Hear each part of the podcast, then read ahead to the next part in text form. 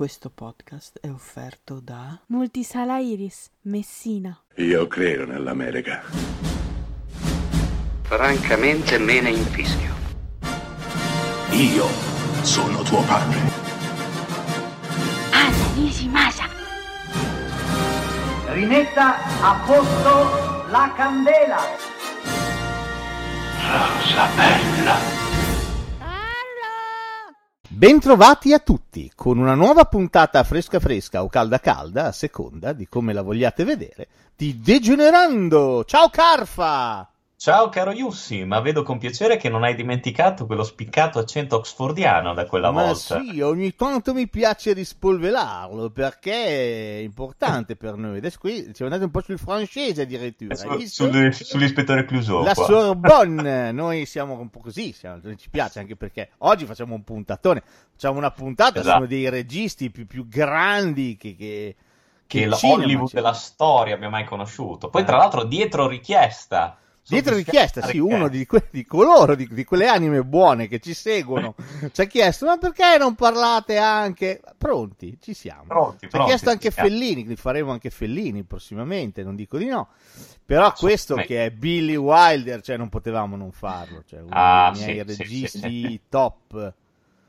Sì, assolutamente. Anche se ammetto che tu sei più ferrato di me su di lui. Io non ho visto tutti i film che tu mi hai proposto. Purtroppo, devo recuperarli Eh, assolutamente. ne parleremo, ne parleremo, non, non temere, non temere. Billy Wilder, allora, personalmente credo che Billy Wilder stia nel- nel- nell'Olimpo insieme ad Alfred Hitchcock, a Kubrick, a Orson Welles, a quella argentina lì, no? Piccola, piccola, piccola.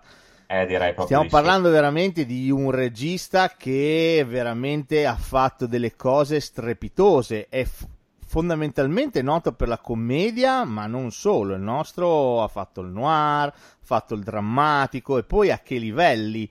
Ha Sì, fatto il esatto. procedurale, cioè stiamo parlando veramente di un regista eclettico e bravissimo, veramente Bravissimo. bravissimo. Tra l'altro non sapevo questa cosa che lui è stato, cioè è considerato uno degli inventori proprio del genere noir. Questa, Sì, le- sì, questa cosa sì. la ignoravo. Assolutamente, o perlomeno se siamo degli inventi adesso ci arriviamo, adesso arriviamo anche a parlare del noir. Comunque insomma sì, oggi parliamo di Billy Wilder, che gioia. Oh, il nostro è di origine austriaca, Sì, è nato nel 1906 ed è deceduto nel 2002 e ha diretto oltre 25 film e scritto circa 75 sceneggiature. Eh, quando si dice che la scrittura è una parte fondamentale anche per il cinema, eh. Assolutamente, lui era un, eh, un diavolo di sceneggiatore, veramente un diavolo di sceneggiatore. Il nostro, come detto, è nato in Austria ed è espatriato nel momento in cui Hitler è arrivato al potere, Esatto. perché già aveva capito che qualcosa non gli tornava. Dall'Austria va a finire in Francia, poi successivamente andrà negli Stati Uniti. Infatti lui è naturalizzato eh, statunitense, quindi insomma Sì.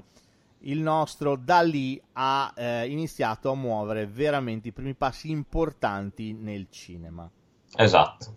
Assolutamente. Il suo, Poi- il suo maestro, va detto, il suo mentore, il suo maestro, l'uomo che eh, gli ha dato un, un imprinting che gli rimarrà attaccato per sempre, è niente meno che Ernest Lubitsch.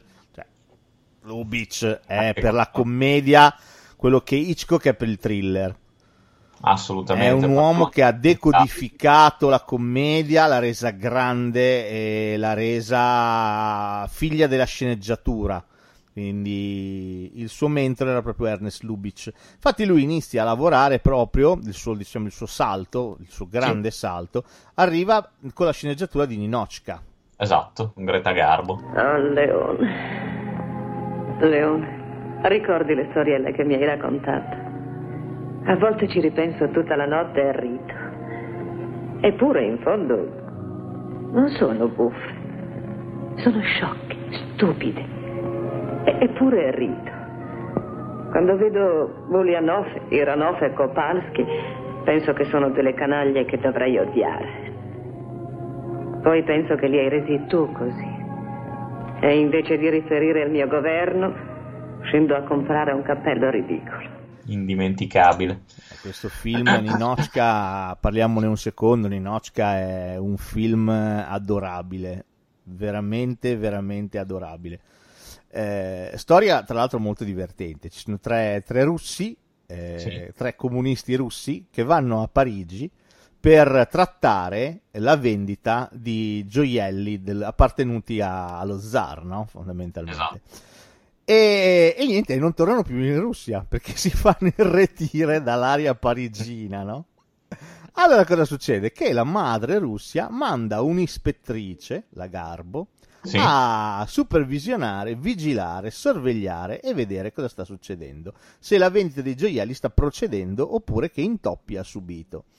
Peccato che anche la Garbo quando arriva a Parigi, buonasera, grazie. Rimane Eh, incantata. rimane incantata, si innamora. Beh, questo Sì. film è strepitoso, ragazzi. Eh. Ninochka è storia del cinema.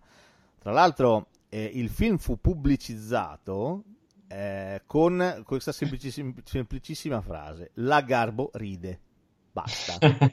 Basta Cosa questo per portare la gente al cinema, perché Greta Garbo era famosa per essere algida, no? Sempre Sì, sì, aver interpretato ruoli molto drammatici, l'aveva fatto Giovanna d'Arco, aveva sempre fatto questi ruoli da, da regina, da... invece qua rideva, era la donna del popolo che rideva e si innamorava. Questo è veramente un film strepitoso. Tra l'altro, per sua stessa missione, la Garbo disse che aveva avuto il rimpianto di girare un solo film con Lubitsch perché era stanca anche lei di interpretare questa donna sempre così drammatica, triste. Vero. Invece, sai, insomma, quando uno si diverte, insomma, è, è sempre qualcosa che insomma, rimane più nel cuore, anche Sì, nello sì, eh, assolutamente. E Wilder va detto che venne candidata all'Oscar per la sceneggiatura di Ninochka. Non Sì. vinse, però venne candidata all'Oscar. E quello fu l'inizio di un- questo riconoscimento così importante, fu veramente l'inizio che lo spronò e lo lanciò nel cinema americano. Va detto anche che eh, Wilder aveva nel suo ufficio, davanti alla sua scrivania, un quadretto con scritto come lo avrebbe fatto Lubitsch. Era il suo mantra.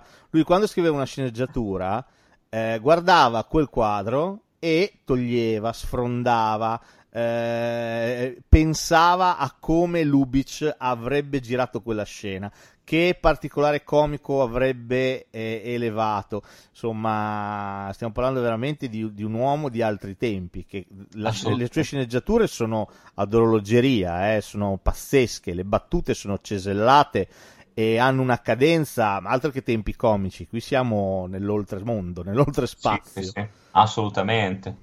Anche perché poi adesso forse i registi di adesso non hanno neanche quell'umiltà, forse che aveva lui, anche di, di fare riferimento sempre al suo mentore, come appunto l'aneddoto che hai giustamente citato tu. Quindi, insomma, anche il fatto di saper imparare dai più grandi, adesso secondo me è una cosa che latita. Billy Wilder è stato un grande esempio e questo l'ha fatto assolutamente il grande che tutti conosciamo, cosa che adesso, sai, tende Sai, un po' a di- latitare. dispiace un po' perché il nostro, obiettivamente, quando si parla di grandi registi, non viene, non viene mai citato. Eh, Sì. Sulla bocca di tutti ci sono sempre i soliti, Orson Welles, Kubrick, eh, per parlare dei vecchi. eh. Perché? sì, sì. Perché? Perché Orson Welles e Kubrick, anche Hitchcock, hanno portato avanti il mezzo cinematografico, no? Hanno eh, Orson Welles dal punto di vista delle inquadrature, Kubrick dal punto di vista eh, di, di quanto in là si è spinto, eh, Hitchcock per i trucchi che si è inventato, tutti hanno portato avanti il mezzo cinematografico, veramente l'hanno spinto sempre oltre. Eh, Wilder, se vuoi, questo non, non lo ha fatto, ma per una ragione ben precisa. Wilder sosteneva che la regia perfetta doveva essere invisibile. E lui veramente di questo ha fatto una regola. Eh, la sua regia c'è, c'è come, bisogna saperla guardare, bisogna avere gli occhi per apprezzarla, ma la sua regia c'è. Però è tanto più di valore perché è una regia invisibile, non è una regia eh, che prende il sopravvento sulla storia o sui personaggi. Spesso e volentieri i grandi registi del passato ci hanno abituato ad innamorarci di determinate sequenze, no? O di determinati movimenti di macchina o di determinate inquadrature. Eh, lui no, lui si è sempre concentrato sulla storia, sui personaggi. La regia era al servizio di tutto questo, mai tradendoli, mai soverchiandoli. Questa per me è una cosa bellissima e anche molto interessante. Molto anche intelligente se vuoi, perché infatti sono assolutamente d'accordo con questa cosa, cioè che la regia, pur avendo la propria impronta, deve essere al servizio appunto del, della, della, trama, del, del, cast, e questo in Billy Wilder è fortemente presente appunto, quindi tanto di cappello per le, per le, sue opere, per il suo stile di regia, che comunque anche se non è, eh, diciamo, ufficialmente riconosciuto da, dal, dal, più grande star system hollywoodiano, comunque ha ispirato tanto e continua a ispirare, sia nella commedia che nel dramma. Sì, è un peccato che molti ragazzi magari non lo conoscano, questo è sì. un, un po' un peccato ripeto, ci si riempie sempre la bocca dei soliti nomi, invece questo imparate ad apprezzarlo. E noi siamo qua proprio per questo, per, per segnalarvi alcuni dei suoi film, non tutti. Uh, ho sfrondato molto, ho scelto proprio i miei preferiti. Per esempio, non ho inserito Irma la Dolce. Mm. Eh, è un film bellissimo, uh, mi piace tanto, però insomma mi sono concentrato più su altri titoli eh, un po' per importanza, un po' per affetto, un po' per aneddoti che li riguardano, insomma. Non è una filmografia completa di, di Billy Wilder, anche perché questa settimana si doveva chiamare tre film, un autore. Ho dovuto cassare i tre film e scrivere solo un autore, basta. Perché quando si parla di Billy Wilder, liquidarlo con tre film è impossibile. Sì, sì, Ci ho provato, estrema... ma è veramente impossibile estremamente riduttivo. Diciamo che hai scelto la filmografia più rappresentativa, sia per quanto riguarda appunto il genere più drammatico che quello commedia. È una filmografia che degnamente lo rappresenta, secondo me. Oh, partiamo con il film che lo ha. Eh, che, che l'ha visto protagonista negli Stati Uniti, primo film sì. diretto negli Stati Uniti. 1942, 1942, stiamo parlando di Frutto Proibito con Ginger Rogers e Ray Milland. Che bel film questo. Questo è, è, adorabile. Tra l'altro l'ho rivisto ieri sera perché era una vita che non lo vedevo. Sì. E siccome ho il DVD, ieri sera lì lì mi sono messo a riguardarlo per essere preparato per la nostra chiacchierata di oggi. E questo è un film ma spaziale. Già, il, non so se sai, il titolo originale è fantastico, si chiama The Major and the esatto. Minor, e che è fantastico il titolo originale. il maggiore e il minore, che sarebbe sì. poi la minore fondamentalmente. La minore, sì, sì, Perché di minori si parla in questo film. Sì, sì, bellissimo. La storia è quella di, di Ginger Rogers che va a fare massaggi e shampoo esatto. massaggi alla testa e shampoo a domicilio nel, nei quartieri altolocati di New York. Ha l'ennesimo tentativo di essere sedotta, ok? Di trasformare questo suo mestiere da chauffeur eh, a una intraneuse. Eh, decide di mollare tutto e di tornare a casa sua, nel suo paesino nell'Iowa sì. Dove abita con la, abitava con la mamma. Lei si è data un anno, si è data di tempo e ha detto basta, io finito questo periodo o, o va o la spacca. Ci ho e provato. quindi decide di, di, spaccarla, di tornare a casa sua. Ok. Se non che Se non, Se che capita sì. un piccolo problema ed è bellissimo perché lei, la, la, cosa forte è che lei è senza un soldo ovviamente. Esatto. L'unica cosa che ha tenuto è una busta sigillata con dentro i soldi contati per il biglietto sì. di ritorno.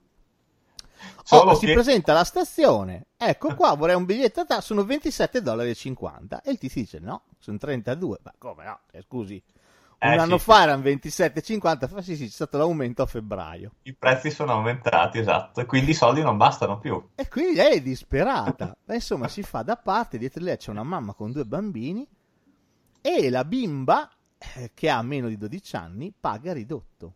Ha esatto. l'ideona. Va, si acconcia come una dodicenne, trova un uomo compiacente che la, la, la deve far passare come sua figlia e si fa fare un biglietto ridotto e sale sul treno. Esatto.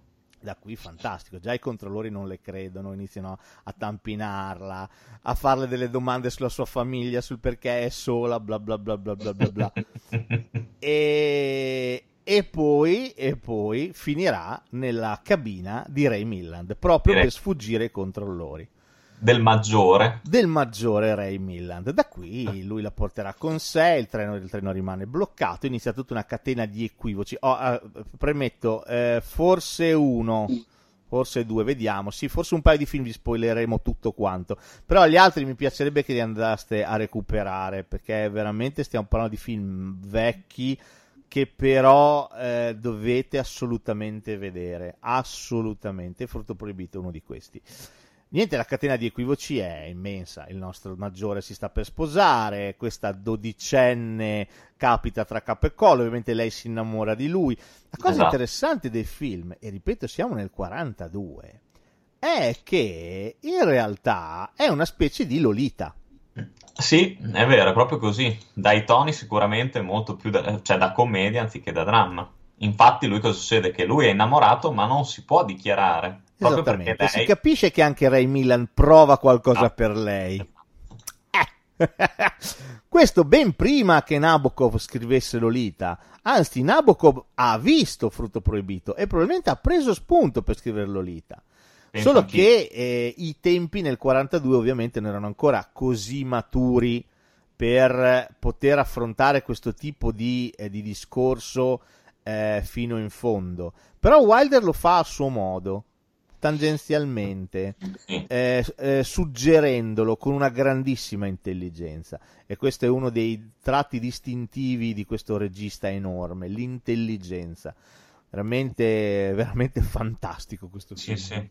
Ah, se ci pensi, esatto, c'è anche su- l'inventiva di fare poi anche tutto il discorso eh, comunque ancora attuale dei massaggi, delle massaggiatrici che comunque vengono, cioè, comunque sempre identificate come, come più donne di compagnia, cioè eravamo avanti coi tempi eh, anche in questo caso, quindi Sì, Eh, sì. assolutamente. Tra l'altro, eh, lui si prende anche lo sfizio di prendere bonariamente in giro Ginger Rogers, che era famosa per i film in coppia con Fred Astaire, sì. e la coinvolge in un ballo alla fine del, del film. vero. E quando le chiedono sai ballare, dice un pochino. Quindi bonariamente cita anche il, eh, il vero talento di Ginger Rogers, che oltre ad essere una grandissima attrice, era anche una grande ballerina. Insieme a Fred Astaire ha fatto veramente disastri. Il film è veramente spassosissimo. Eh, Sì. Ray Milland ha una, un'innocenza di fondo quasi disarmante. Sembra non accorgersi di quello che sta succedendo, pur effettivamente essendone consapevole. Eh, lei è a metà tra eh, la donna calcolatrice che sta cercando una via di fuga e veramente l'innocenza di una bambina. E Ah. per- poi ha un finale, questo film meraviglioso. Cioè, per me il finale è privo di tutte quelle cose che vedi in eh, praticamente tutti i film. Quando uno dei protagonisti mente all'altro per una qualsiasi ragione, spesso spinto dalla necessità, eccetera, eccetera, abbiamo quel momento in cui l'altro tiene il muso, no? Non lo vuol più vedere. Presente? Sì, C'è vero. questa rottura della coppia. Eh, C'è in tutti i film, in tutti quanti, tutti, Tuzzi, cioè me ne vengono in mente un miliardo e mezzo. Eh, quando uno dei protagonisti scopre che l'altro ha mentito, gli ha mentito, scatta il muso, scatta il basta, non ti voglio più vedere, poi dopo torna sui suoi C'è la passi e, riconciliazione, certo. e dopo le cose finiscono a tarallucce e vino. Questo il finale è fantastico, è fantastico. Ha un finale di una meraviglia, di un'attualità, è bellissimo. Andatevelo a vedere, non ve lo dico neanche, andatevelo No, a no, vedere. no. Il Non finale è proprio di una naturalezza, è meraviglioso, eh? questo film è splendido. Se volete sapere il finale di Frutto Proibito, scriveteci, se ci scrivete sulla pagina Facebook vi dico come finisce. Oh, vamo là, così vi Ottima idea. stimoliamo a scriverci. Mi piace, mi piace, ottima idea, sì, sì. Oh, il prossimo film che cito è, se questo era un'ottima commedia, un grandissimo film, uno di quei vecchi film che si rivedono sempre volentieri, il prossimo è un capolavoro.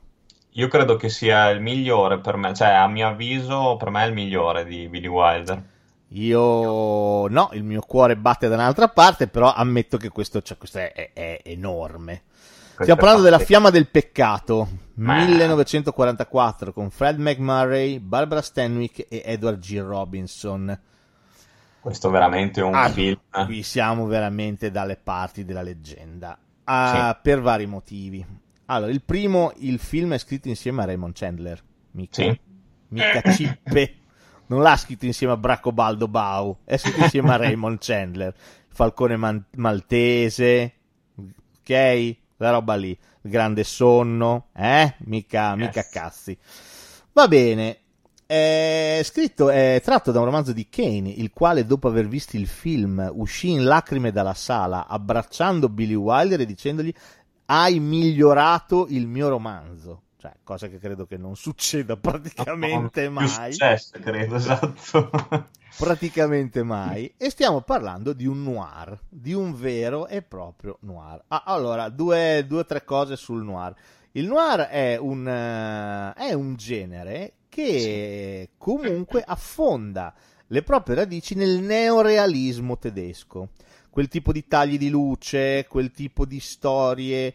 eh, quindi affonda veramente lì. È normale che un buon austriaco eh, come Billy Wilder dovesse dire la sua sul- su questo genere. Certo. Ma qual è la grandezza della fiamma del peccato? Ecco perché è così rivoluzionario, ecco perché è così importante. Il noir come genere ha sempre trattato di malviventi, gangster, ok? Persone di malaffare. Che cosa fa Wilder? Prende queste tematiche e le cala nel mondo comune. I protagonisti sono persone comuni. Questa Sì. cosa prima non l'aveva mai fatta nessuno. Ecco perché La fiamma del peccato è uno di quei film che sono lassù tra i capolavori del cinema, perché ha fatto qualcosa che nessuno aveva mai fatto prima. Sì. Ok? Questo è La fiamma del peccato, in originale Double Indemnity. Perché? La trama è quella del buon Fred. Ah, tra l'altro, come inizia? Perché inizia dalla fine e poi Esatto, il verissimo. film è tutto un racconto. È tutto un lungo flashback, bellissimo anche questa cosa. Anche questa raramente vista, se non mai, eh, prima di allora. Los Angeles, 16 luglio 38. Caro Kiss, immagino dirai che è una confessione. Detesto le confessioni. Voglio solo tu sappia che avevi sotto il naso qualcosa di importante e ti è sfuggita. Tu credi di essere un portento come investigatore, una specie di Sherlock Holmes. Può darsi. Ma diamo uno sguardo alla pratica di Frickson. Infortunio e doppia indennità. Fosti bravo all'inizio, Kiss. Dicesti niente infortunio, esatto. Dicesti niente suicidio, esatto. Dicesti omicidio, esatto. Credevi di avere in pugno la faccenda, come si trattasse di un piccolo giocattolo sorpresa. Era perfetto, o quasi perché commettesti uno sbaglio, un leggero sbaglio. Al momento di prendere l'assassino hai fatto cilecco. Sai chi ha ucciso Dietrichson? Tienti aggrappato al tuo sigaro, Kiss. Io l'ho ucciso. Ma sì, io, Neff. Assicuratore. E da 35 anni scapolo, salute buona. Almeno fino a poco fa. L'ho ucciso io. L'ho ucciso per denaro. E per una donna. E non ho preso il denaro. E non ho preso la donna. Bell'affare. Oh, abbiamo Fred McMurray, inizia il film dove c'è lui ferito a morte, no? Ti ricordi? Esatto, sì. Che racconta al dittafono quello che è successo. E quello che è successo è la storia più banale del mondo. Ha Sì. conosciuto Barbara Stanwyck, e questa femme fatale, algida, calcolatrice, manipolatrice, e questa donna, eh, irretendolo, lo convince a uccidere il marito. Esatto. Prima però lei vuole stipulare un'assicurazione sulla vita del marito. Per e i due studiano tutto quanto per ucciderlo seguendo eh, tutta una procedura che li porterà ad avere la famosa double indemnity, cioè l'indennità doppia. Cioè se tu durante la... eh, se tu stipuli la- l'assicurazione e muori e basta, hai un'indennità. Se muori in determinate circostanze, doppia indennità, quindi un sacco di soldi. E Barbara Stanwyck ovviamente vuole un sacco di soldi. E poi lo uccide lui, il bello è quello, cioè, quindi lui viene irretito a tal punto che è lui l'esecutore materiale, quindi l'unico, se vuoi, accusabile del delitto. Esattamente. E poi, e poi ovviamente ci sono le indagini perché l'assicurazione non è convinta che si sia trattato di un incidente, ma qualcuno pensa che sia suicidato, fino a che non viene fuori addirittura la tesi dell'omicidio. Le Esatto. cose a questo punto si fanno complicate, anche perché la nostra Dark Lady è veramente una figlia di puttana e quindi eh, vuole incastrare Fred McMurray, ha già pronto un altro amante da, da sedurre e retire e vuole andarsene con il malloppo. Ovviamente, come in tutti i noir che si rispettino, le cose finiranno a schifio. Oltretutto, chi è poi il, il nuovo, preso- il nuovo bersaglio di Barbara Stanwyck? Niente meno che il fidanzato della figlia. esatto. cioè, a- assiste anche questa cosa qua. Cioè, rendiamoci conto di, di- di quello che viene mostrato anche. Cioè, bellissimo, bellissima sta cosa. No, Cioè, questo- qua, qua Sharon Stone, eh, addio. Cioè, Sì, sì, no, questo è veramente un filmone e il fatto di prendere i protagonisti veramente dal mondo comune è stata una rivoluzione. Questo film fu amatissimo e tra l'altro fu citatissimo. Penso che, per esempio, uno che lo cita in continuazione è Woody Allen. Woody Allen cita in continuazione La fiamma del peccato. Se sentite interviste, c'è anche nei suoi film che ne parla. Cioè, eh, penso che sia, se non è il suo film preferito, tra questo e La signora di Shanghai, credo che se la giochino o qualche cosa di Fellini.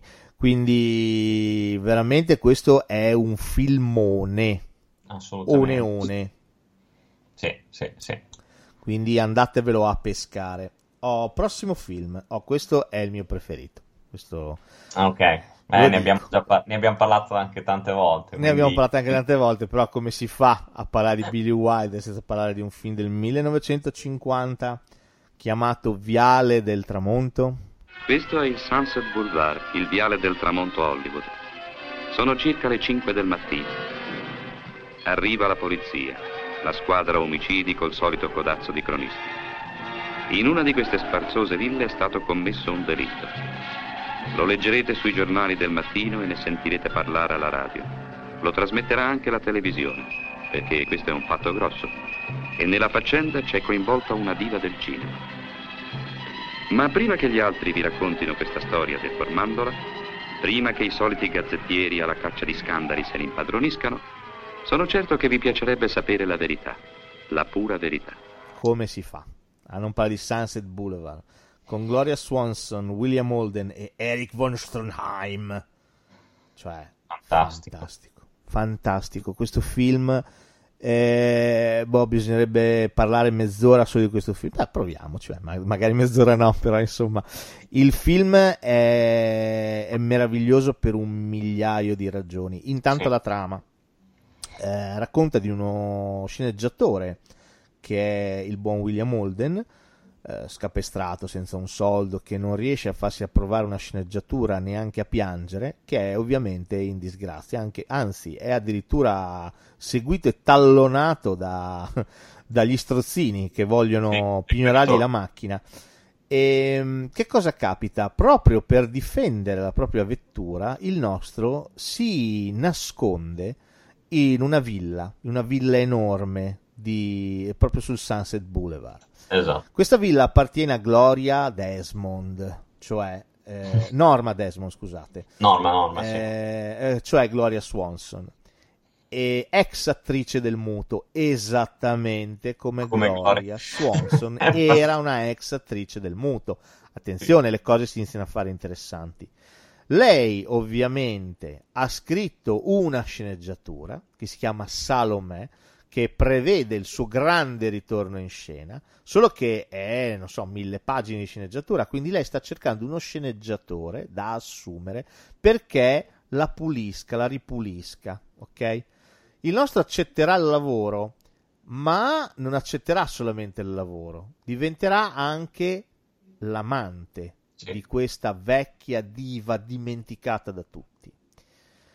Fino a che non conoscerà una ragazza eh, che gli darà di nuovo fiducia non solo nell'amore, ma anche nelle proprie capacità di scrittore Sì. e deciderà di eh, rialzare la testa e eh, uscire da questa situazione scomodissima. questo gli costerà la vita perché Norma Desmond gli spara alle spalle So. e lo uccide. Ora, eh, è vero, vi ho spiegato la fine, però è vero anche che il film inizia con William Holden morto in piscina che galleggia. Sì. Quindi già sapete come finirà il film. È vero. Eh, non solo, il film eh, si doveva aprire con un'altra sequenza, non so se lo sai. L'aveva anche già girata e l'aveva già montata Billy Wilder. Il Sì. film doveva aprirsi con una scena all'obitorio, alla morgue. Eh, sarebbe dovuto arrivare il cadavere di eh, William Holden, messo insieme agli altri cadaveri, poi a un certo punto i lenzuoli che li coprivano sarebbero diventati trasparenti e tutti i vari cadaveri, c'era un bambino, una donna, un anziano, avrebbero iniziato a raccontare come sono morti. Ma Ok. pensa. Bello, Lui questa girò questa cosa e la inserì nel film, attenzione, eh? la inserì Sì. nel film. Solo che fece eh, gli screening, eh, prendete come si fa con i film, no? tu hai un film, lo fai vedere a un pubblico che non sa che film sta per vedere, non sa se sta Sì. per vedere una commedia, un dramma, un action, non sa niente. Fai uno screening per vedere se al pubblico può piacere oppure no. E lui fece uno screening, anzi ne fece due, e dice, racconta che è stata l'esperienza più traumatica della sua vita perché appena comincia il film e stiamo parlando di Via del Tramonto cioè un film Eh, sì, eh, sì. cimiteriale funereo iperdrammatico appena comincia il film e si vedono i necrofori che mettono all'alluce di William Holden il cartellino con Sì. eh, la causa della morte eh, è scoppiata una grandissima risata nel cinema lui non ci poteva credere, è uscito, si è messo la testa tra le mani e si è seduto su un gradino. Fai finta, a un certo punto esce una donna Sì. e gli ha detto, testuali parole, io non ho mai visto un film più brutto di questo. Il film più brutto che io abbia mai visto. E se n'è andata. Per lui è stato il De Profundis, però ha anche capito che quell'incipit non andava bene. Perché era un incipit troppo leggero. Allora ha deciso di tornare sui suoi passi e iniziare il film come di fatto inizia, con William Holden che galleggia in piscina. E ha aggiunto la voce fuori campo, cosa che prima non c'era. Però se vuoi, eh, può essere un incipit è stato troppo leggero, però che intelligenza è fare un incipit così. Cosa che poi è stata ripresa, se vuoi, un po' in American Beauty, con Sì, Kevin sempre Spacey da morto che, che parla. Cioè, Beh, eh, diciamo... L'inizio di American Beauty è identico a... Esatto. Cioè, Kevin Spacey morto racconta, è uguale. racconta. Cioè, diciamo che qua è stato scelto, sì, forse anche per quei tempi, l'inizio un po' più convenzionale, quello che ti butta subito nel- nell'azione, quello che ti fa capire subito che cosa stai guardando, quindi ti dà subito una scossa. Però un inizio così di cui io ignoravo poi l'esistenza è comunque sinonimo anche qua di grande intelligenza, di grande profondità. Sicuramente, sicuramente, grandissima intelligenza, però devo anche dirti, come tutti i grandi, anche l'enorme capacità di capire quando stai sbagliando e fai un passo indietro. Sì, è vero, è Per vero. me questo è quando succede, e succede rarissimamente nell'arte, è, è merce rara, eh, perché veramente capire che stai andando nella direzione sbagliata, ritorni indietro e cambi, è veramente sinonimo di un'intelligenza e di un'apertura mentale che nell'arte raramente mi capita di incrociare. Sì, sì. Quindi, E qua secondo me torniamo anche agli insegnamenti eh, avuti da, da Wilder, cioè dal suo Pigmalione, quindi sai, tutto torna fine. Il film è, come, come abbiamo detto, veramente un film cimiteriale, perché di qualcosa di defunto parla, cioè parla del cinema muto. Cinema muto, l'abbiamo detto anche quando abbiamo parlato di Stan e Holly, ehm, è stata una parabola eh, importantissima per il cinema mondiale, per quello americano in modo particolare, perché in quegli anni ha avuto Hollywood il suo top, ma veramente il suo top. Certo. Ehm, è stato però una parabola che è finita in modo repentino e quasi violento. Nel senso che gli attori che si trovavano a fare cinema muto si sono trovati dall'oggi al domani praticamente disoccupati Sì. perché abituati a eh, parlare con gli occhi, con il volto, lo dice anche Norma Desmond a un certo punto. E ehm, quando Joe Gillis, lo sceneggiatore interpretato da William Holden, le chiede: eh, Ah, sì, vi conosco, voi siete Norma Desmond, la diva, eravate grande. Lei gli risponde: Io sono sempre grande. È il cinema che è diventato piccolo. Adesso parlano, devono parlare. E invece, ai nostri tempi, ai miei tempi, io parlavo con gli occhi, con il volto. Okay? È tanta roba, eh questa cosa qua, è tanta roba veramente. Sì, e sì. da un lato ha ragione, eh? Ha ragione, pienamente ragione. E... Ma il bello di questo film, film che fu odiatissimo, attenzione perché l'establishment hollywoodiana, tutti i vari eh, David O. Selznick, tutti i grandi, grandissimi produttori di Hollywood lo odiarono e sputarono in faccia, ovviamente non letteralmente, a Billy Wilder per aver realizzato questo film. Questo film fa veramente quel famoso passo in più, perché non solo parla del, del cinema muto, ma è come se affondasse nel, nelle carni un, uh, un pugnale e lo girasse con un sadismo enorme. Eh, Gloria Swanson è stata un'attrice muta. Eh, quando lei guarda nella sua villa delle immagini, di, di quando era giovane, di quando ha interpretato un film, sono le immagini di un film che è stato l'ultimo che ha realizzato sì, sì. e che ne ha decretato la fine della carriera. Il suo maggiordomo Eric von Stroheim, anche lui veniva dal muto. Quando loro fanno la festa di fine anno, di Capodanno, a quel sì. tavolo a giocare a carte c'è Buster Keaton. È vero. Cioè, voglio dire, ci sono delle cose, delle scelte che fa Wilder che sono enormi. Lei a un certo punto viene chiamata negli studios dove sta girando Cecil B. Cecil B. DeMille. Ora, quello che vedete nel film è il vero Cecil B. DeMille, non è sì, esatto. no, no, no, è, lui. è il vero Cecil B. DeMille, che aveva fatto un accordo con Wilder, lui all'epoca stava girando Sansone e Dalila, e ha chiamato Wilder sul set dove Cecil B. DeMille, i Dieci Comandamenti, per dire, è uno di quelli che è sopravvissuto, ha fatto il salto al cinema sonoro, è riuscito a sopravvivere. Sì. E, e, lei pensa che Cecil B. DeMille l'abbia chiamata perché ha letto la sua sceneggiatura, la Salomè. Invece ah. lui vuole solamente la sua macchina, una Isotta Fraschini che lei fa guidare da Max, il suo maggiordomo, Eric Wolstronheim. Tra l'altro anche lì il rapporto tra lei e il suo maggiordomo. Il suo maggiordomo scopriamo che era il suo ex marito. Esatto. Che esatto. le stira la biancheria e addirittura le scrive false lettere di ammiratori. E lei non sa che sono false, gliele scrive lui.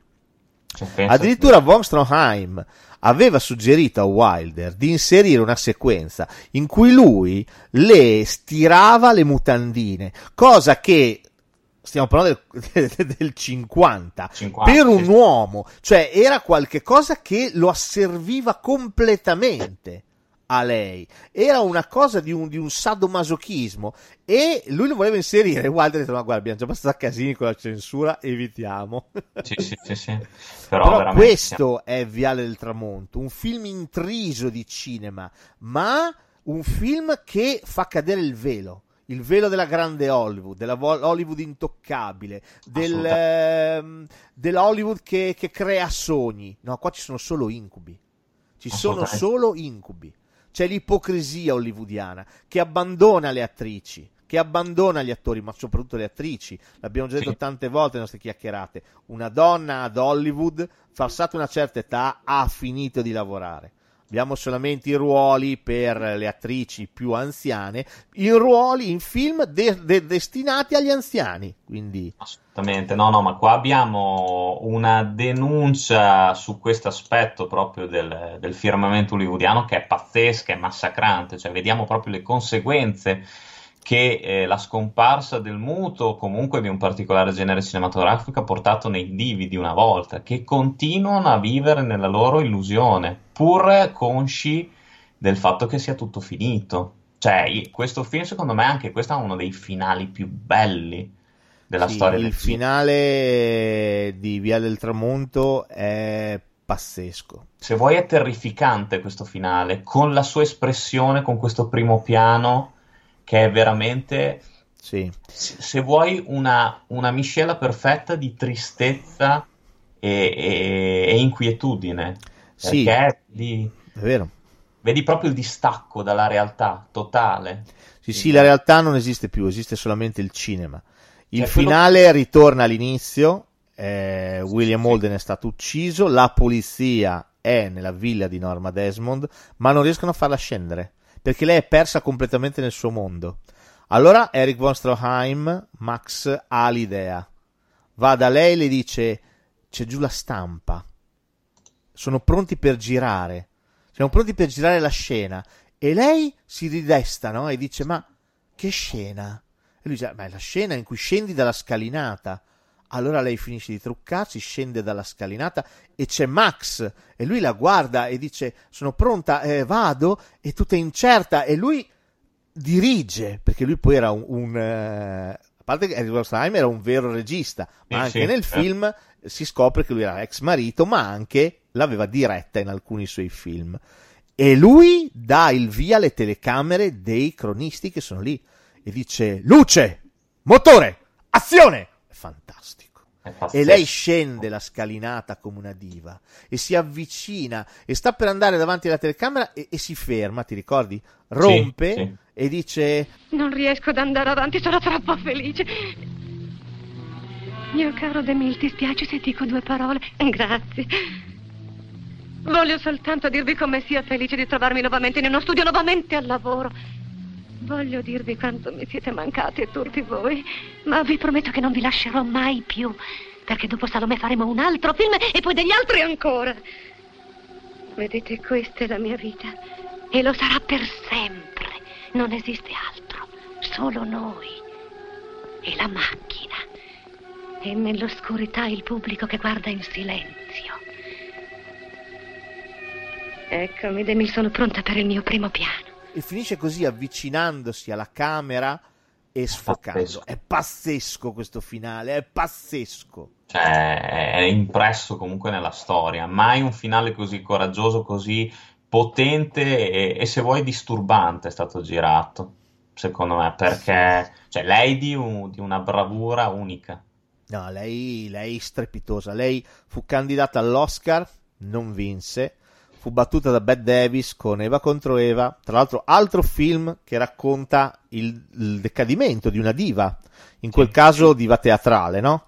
Che si vede soffiata la fama e il posto dall'attrice giovane che è cresciuta alla sua ombra, fondamentalmente.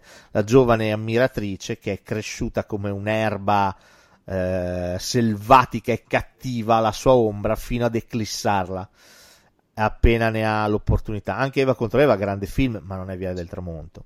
Tant'è No, che Via del Tramonto vincerà poi il premio della Foreign Press, vincerà il Golden Globe e verrà dichiarato miglior film quell'anno dalla Foreign Press. Hollywood probabilmente non era pronta a celebrare un film che la attaccava così a viso aperto. Perché Sì. comunque Billy Wilder non ha, non ha mezzi termini. In questo film attacca Hollywood in un modo pesantissimo. Ti ricordi, ti ricordi che, mh, piccola curiosità, che una versione più stringata di Viale del Tramonto è stata ripresa anche in un episodio di Ai confini della realtà? Un episodio in cui c'era Ma- Martin Balsam con questa che va in casa di questa attrice che lei sogna, mh, eh, vede, vede e rivede tutti i suoi vecchi film e alla fine gli attori dei vecchi film la richiamano e lei va a finire proprio nella pellicola. No, Eh, non, non mi ricordavo. Mi ha ricordato- Sì, sì, no, è molto carino questo episodio riprende proprio tutte le atmosfere, tutte le, le tematiche, le denunce di Viale del Tramonto. Fatto Ah, molto comunque, bene. Film splendido, eh, ragazzi. Questo recuperatelo. Parliamo uno dei dieci film più belli della storia del cinema. Eh. Sì, sì. Questo è veramente pazzesco. Poi interpretazioni di una, di una meraviglia. Toccate veramente da, dalla leggerezza. Lei poi, Gloria Swanson, è pazzesca. In conclusione, possiamo dire che ne hanno tratto un musical. Sì, è vero. Sunset Eh, Boulevard è stato un musical che ha tenuto per qualche anno, ma poi hanno smesso di farlo. Peccato perché è veramente bello. Non l'ho visto dal vivo, ma avevo i dischi, avevo i CD. E il musical è stato fatto da Andrew Lloyd Webber in persona, cioè quello che ha fatto Phantom of the Opera, Cats, Jesus Christ Superstar. In eh, il musical a Los Angeles era interpretato da Glenn Close e Jeff Bridges. Niente? hai capito? Nella sua prima versione, no, in una delle versioni, perdonami, perché la primissima eh, c'era Patti Lupone che faceva Norma Desmond, quindi insomma, sì, ma stiamo parlando di qualcosa di leggendario. Via del Tramonto, guardatelo perché è veramente storia del cinema. Sì, È sì. Proprio come si inserisce la voce fuori campo in modo contestuale, pertinente, come vanno fatte le inquadrature, la fotografia, c'è veramente un film, eh, film strepitoso. Guardatelo. Tra l'altro, mm, abbraccio una, una piccola curiosità anche, che non so se tu condividi sui film che abbiamo citato fino ad ora in, in bianco e nero. Cioè, è interessante anche vedere com'è il bianco e nero in ciascuno dei film che abbiamo citato, molto ragionato, cioè anche su Viale di- del Tramonto questo bianco e nero quasi opacizzato, sfumato, che si contrappone a quello noir più marcato. Certo. Vero? Cioè, Vabbè, lì è la grandezza del direttore di- della fotografia che... Pazzesco, no? cioè niente lasciato a ca- al caso, cioè anche in questo caso l'arte, la tecnica al servizio della storia, della regia, cioè comunque parliamo anche in questo caso di, di tanta roba. Eh. Sì, sì, assolutamente. Oh, prossimo film. facendo? Eh? che puntatona stiamo facendo? No, no, beh, eh, temo che rimarrà per appassionatissimi perché obiettivamente stiamo citando veramente film che hanno fatto la storia del cinema, ma è roba vecchia. Però, eh, come diciamo sempre, eh, il nuovo deriva dal vecchio, ragazzi. Eh, non è che hanno fatto gli Avengers perché si sono svegliati un giorno. Prima c'è stato un sacco di altra gente che ha fatto tante altre cose belle. Sì, Quindi, sì, insomma, recuperare i classici secondo me è sempre importante. Ed è uno sport che si fa sempre meno. Ed è un peccato.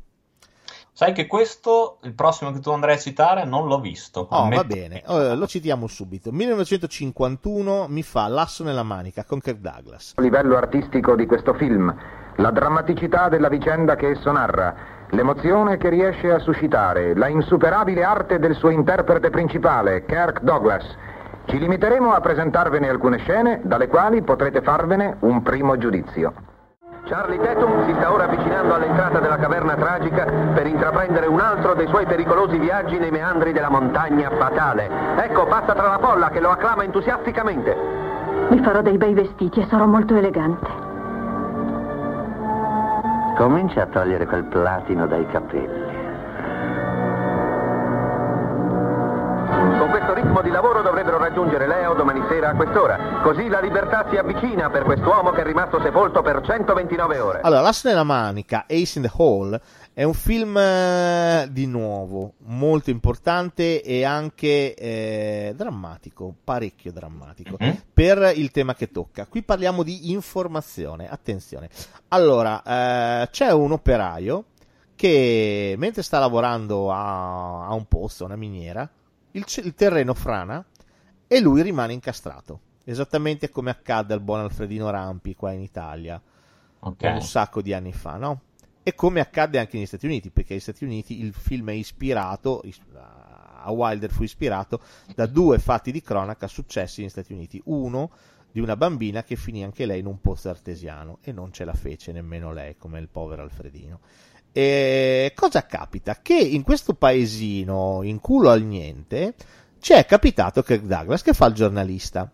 Resosi conto che potenzialmente dava- eh, nelle mani ha eh, una storia che potrebbe diventare qualcosa di enorme, convince, attenzione, convince i, eh, il capo, del, il sindaco eh, Sì. a eh, soccorrere il nostro ragazzo, il nostro malcapitato, in modo diverso rispetto a come avevano preventivato il capo dei pompieri e il capo della miniera che pensavano di trivellare e arrivare direttamente da lui. Invece lui li convince che la cosa migliore è fare praticamente il giro della montagna e arrivarci tipo da, da di fianco, no? Ok. ok. Questo perché? Perché così lui avrà tutto il tempo di montare la notizia, montare lo scoop, arriveranno le televisioni e quello sarà il suo scoop. Ok? Ma è agghiacciante anche questo. Agghiacciante, ah, di più che agghiacciante. Cosa succederà? Che a un certo punto, a forza di rimanere lì perché i giorni passano, il malcapitato che è finito nella miniera sviluppa la broncopolmonite e quindi è in rischio di vita. A questo punto Kirk Douglas, resosi conto che forse il tempo non basta, cerca di tornare sui suoi passi e di convincere a trivellare direttamente per arrivare a lui. Purtroppo non ce la farà e quindi il ragazzo muore. Quindi niente scoop, niente notizia e soprattutto un peso enorme sulla coscienza. Poi non vi dico cosa succede nel finale, nel finale succederà un'altra cosa ancora, ma è un film di un'importanza e di una bellezza enorme. Intanto ti racconta, ti svela quello che spesso c'è dietro la notizia, no? il sensazionalismo. Fatto che il giornalista non sempre sia eh, un mestiere etico, ma spesso e volentieri si basa sulla sensazione, sul dover eh, fare notizia a tutti i costi. Dall'altro eh, svela anche, parla anche di natura umana, quindi non stiamo parlando solamente di giornalismo.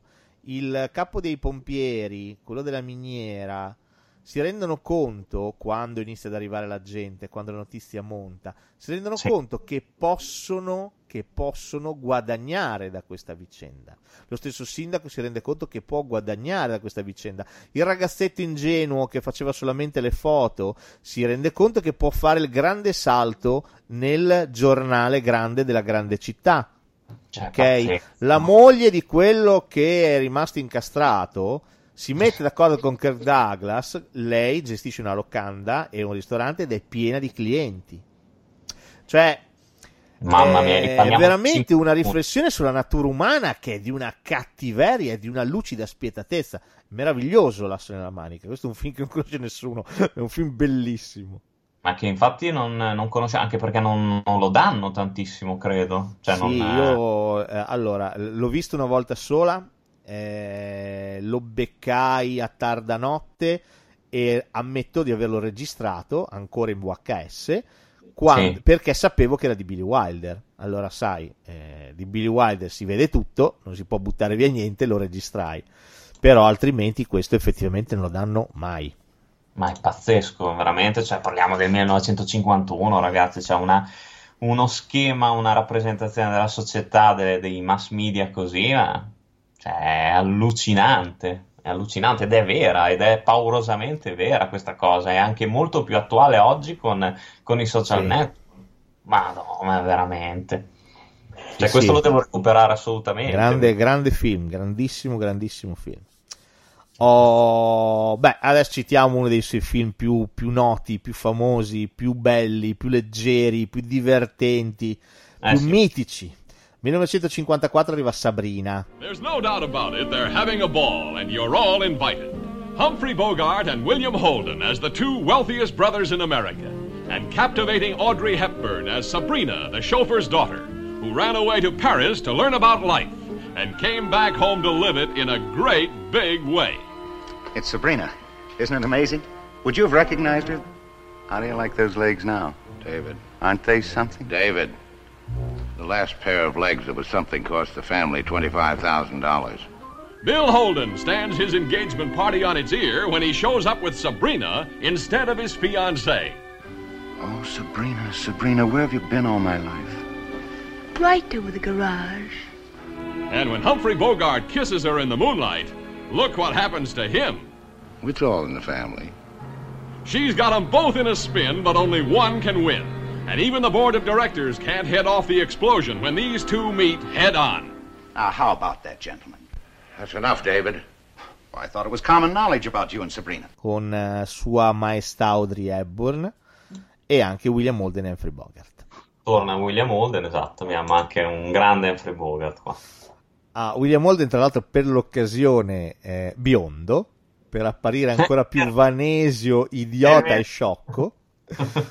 Si farà biondo per l'occasione. Quindi, insomma, e questo film che cos'è? Questo è il film di una delicatezza, ragazzi, è bellissimo. Sabrina è la, la figlia di un, di un, autista, di una famiglia sì. ricchissima, e, mm, che è disperatamente innamorata di William Holden. È poco più di una bambina e William Holden ovviamente neanche la vede. Esatto. Eh, a seguito di un tentativo di suicidio da parte di lei, eh, tentativo di suicidio sventato da Humphrey Bogart in persona, sì. eh, la nostra decide di partire, andare a Parigi e imparare l'arte della cucina, anche se proprio proprio no, non, ci metterà un pochino ad impararla esatto, come si brillanti deve. risultati esatto. esattamente e, però però questo soggiorno a Parigi la farà crescere la farà crescere sia come donna sia la renderà molto più raffinata no? certo quando torna dal padre è praticamente un'altra donna anzi è una donna non è più una bambina è diventata esatto. una donna chi l'andrà a prendere alla stazione? William Holden, il quale neanche la riconosce e immediatamente la corteggia. Lei è molto divertita da questa cosa, si fa corteggiare. Eh, se non che, se non che eh, una volta che William Holden ha scoperto che lei è Sabrina, la figlia del suo autista, sì. decide di corteggiarla apertamente. Questa cosa ovviamente non va bene a Humphrey Bogart né al padre di tutti e due. Humphrey Bogart è il fratello di William Holden.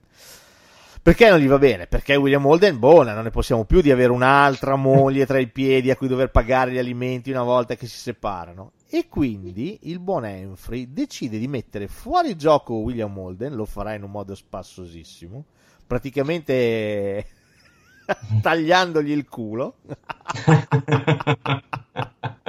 non lo fa volutamente, però diciamo la cosa capita lui ha in tasca le olive del, che, che, che, tanto ama suo padre, che le tiene in un vasetto di, di, di vetro e le tiene appositamente lì perché sua ma- moglie non gli fa bere i martini.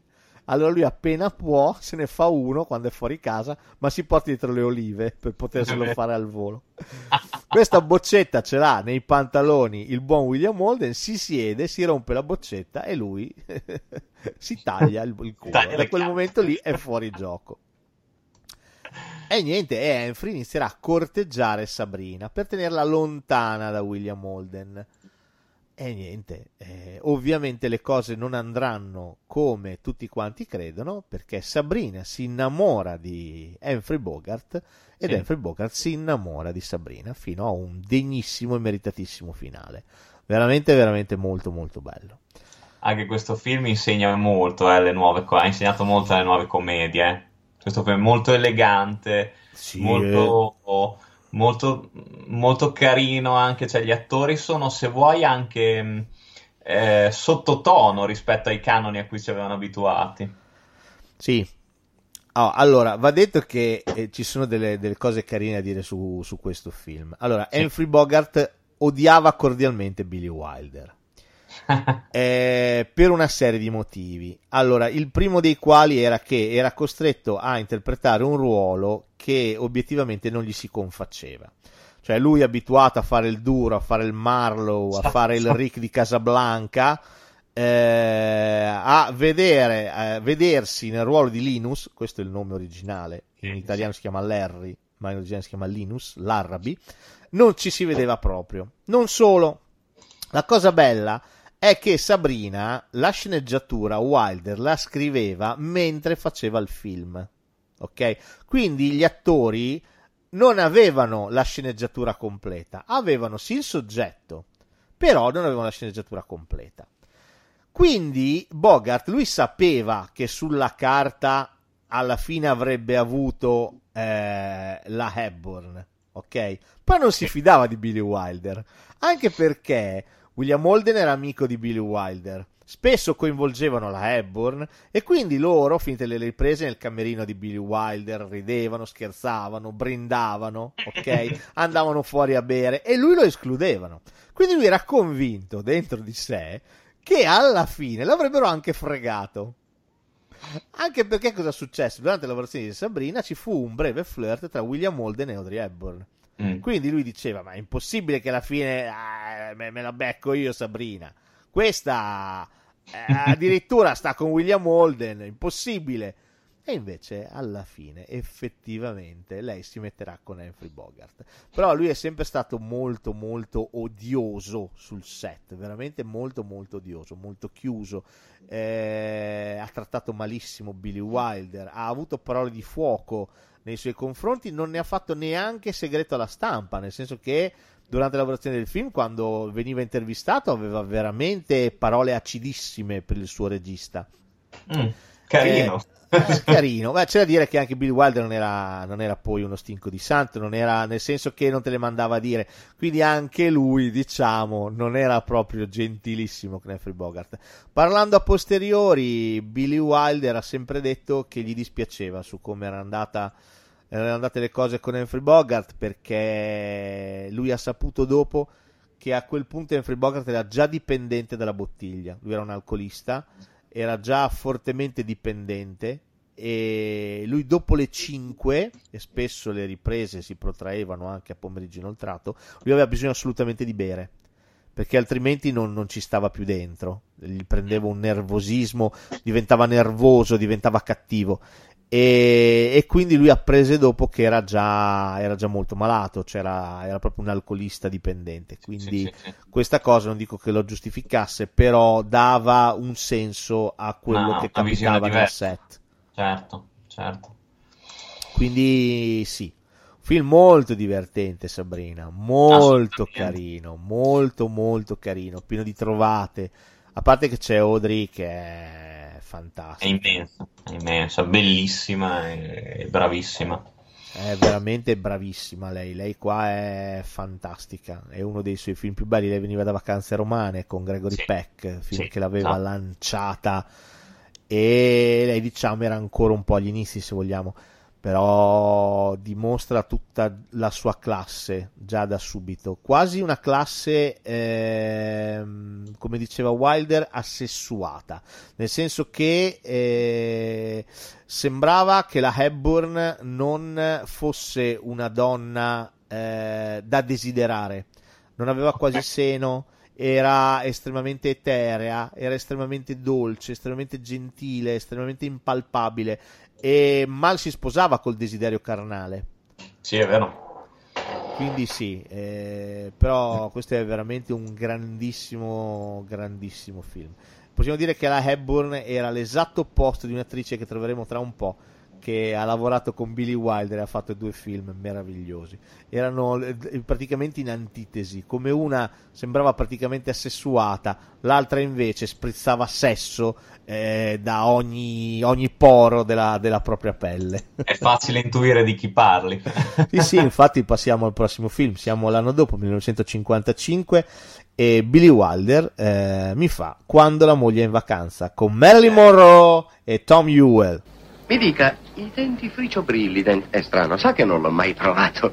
Ma bene, è un ottimo dentifricio. Ah sì? Oh sì, lo adotterò anch'io. Allora lo raccomanda, dico TV a parte fra amici. Certamente, costa solo un po' di più di un comune dentifricio, ma le statistiche dimostrano che su 10 dentisti americani... Ora mi ricascano il pubblicitario, se credesse a tutte le pubblicità che sento. Ma a questa ci può credere, assolutamente. Come dice nella trasmissione, che il mio bacio non perda di dolcezza con Brilli è una certezza, certezza. È vero, glielo proverò.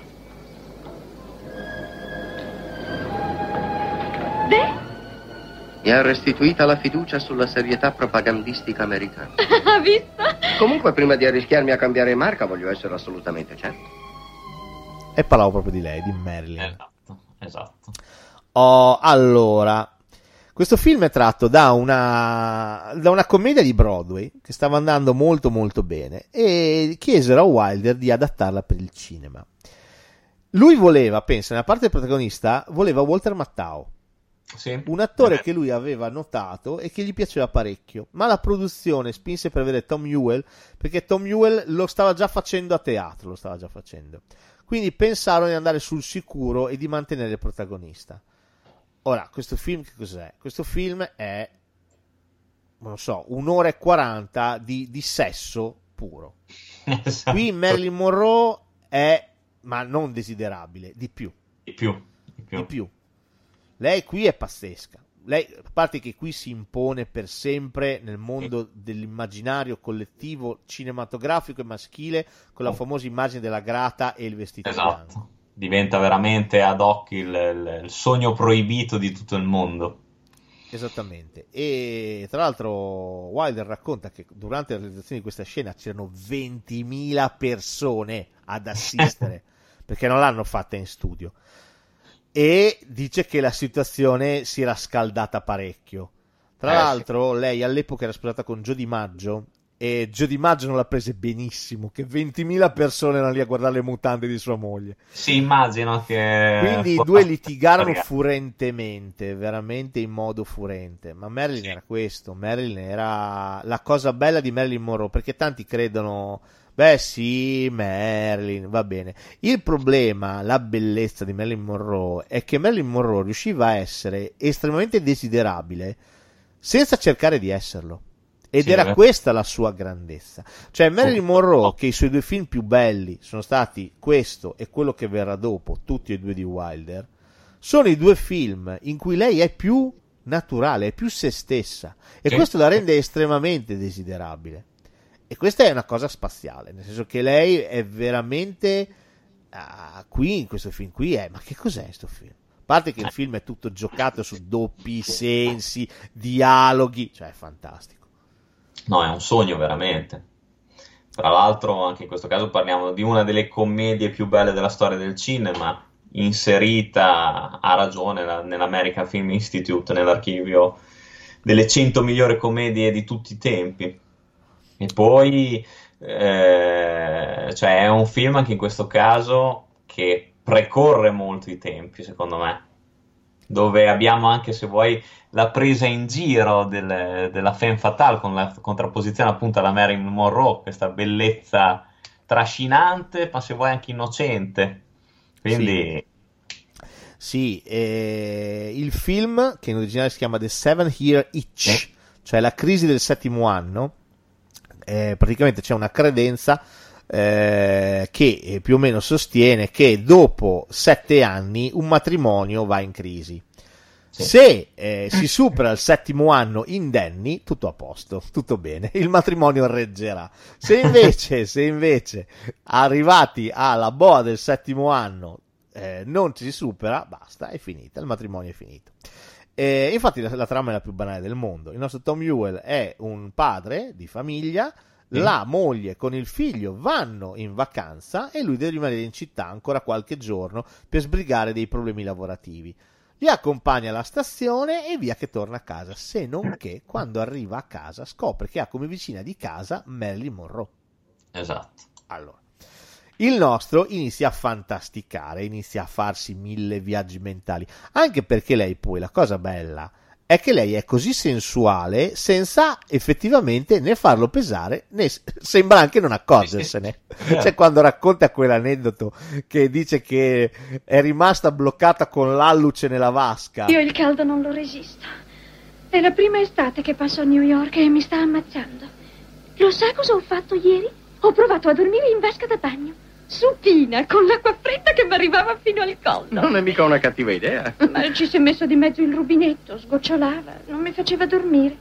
E allora sa cosa ho fatto? Ho ficcato l'alluce nel buco del rubinetto. L'intelligenza trionfa sempre sulla materia. Il male è che il dito mi è rimasto incastrato e non riuscivo più a sfilarlo. Davvero? Sì, ma grazie al cielo c'è un telefono nel bagno e ho potuto chiamare l'idraulica. Ha chiamato l'idraulico. Sì, è stato di un carino, con tutto che era festa. Quando gli ho spiegato la situazione, come si è precipitato. E, e si è risolto tutto in bene? Oh, certo, ma è stato così imbarazzante. Eh, sì, questo posso immaginarlo. Una vergogna da morire. Trovarmi lì con un idraulico del tutto estraneo, con le unghie dei piedi senza smalto.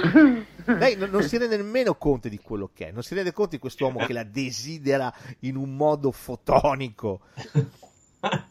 E niente, il film è pieno zeppo di, di chicche e di bellezze. Non ultima quella che abbiamo citato, la famosa scena della grata, Ricordiamo che i due eh, in quella sequenza sono appena usciti dal cinema dove hanno Sì, visto il mostro della Laguna Nera. il mostro della Laguna Nera, bravissimo. Il mostro della Laguna Nera, dove c'è lei che commentando il film dice è un film molto triste. A lei non è piaciuto questo film?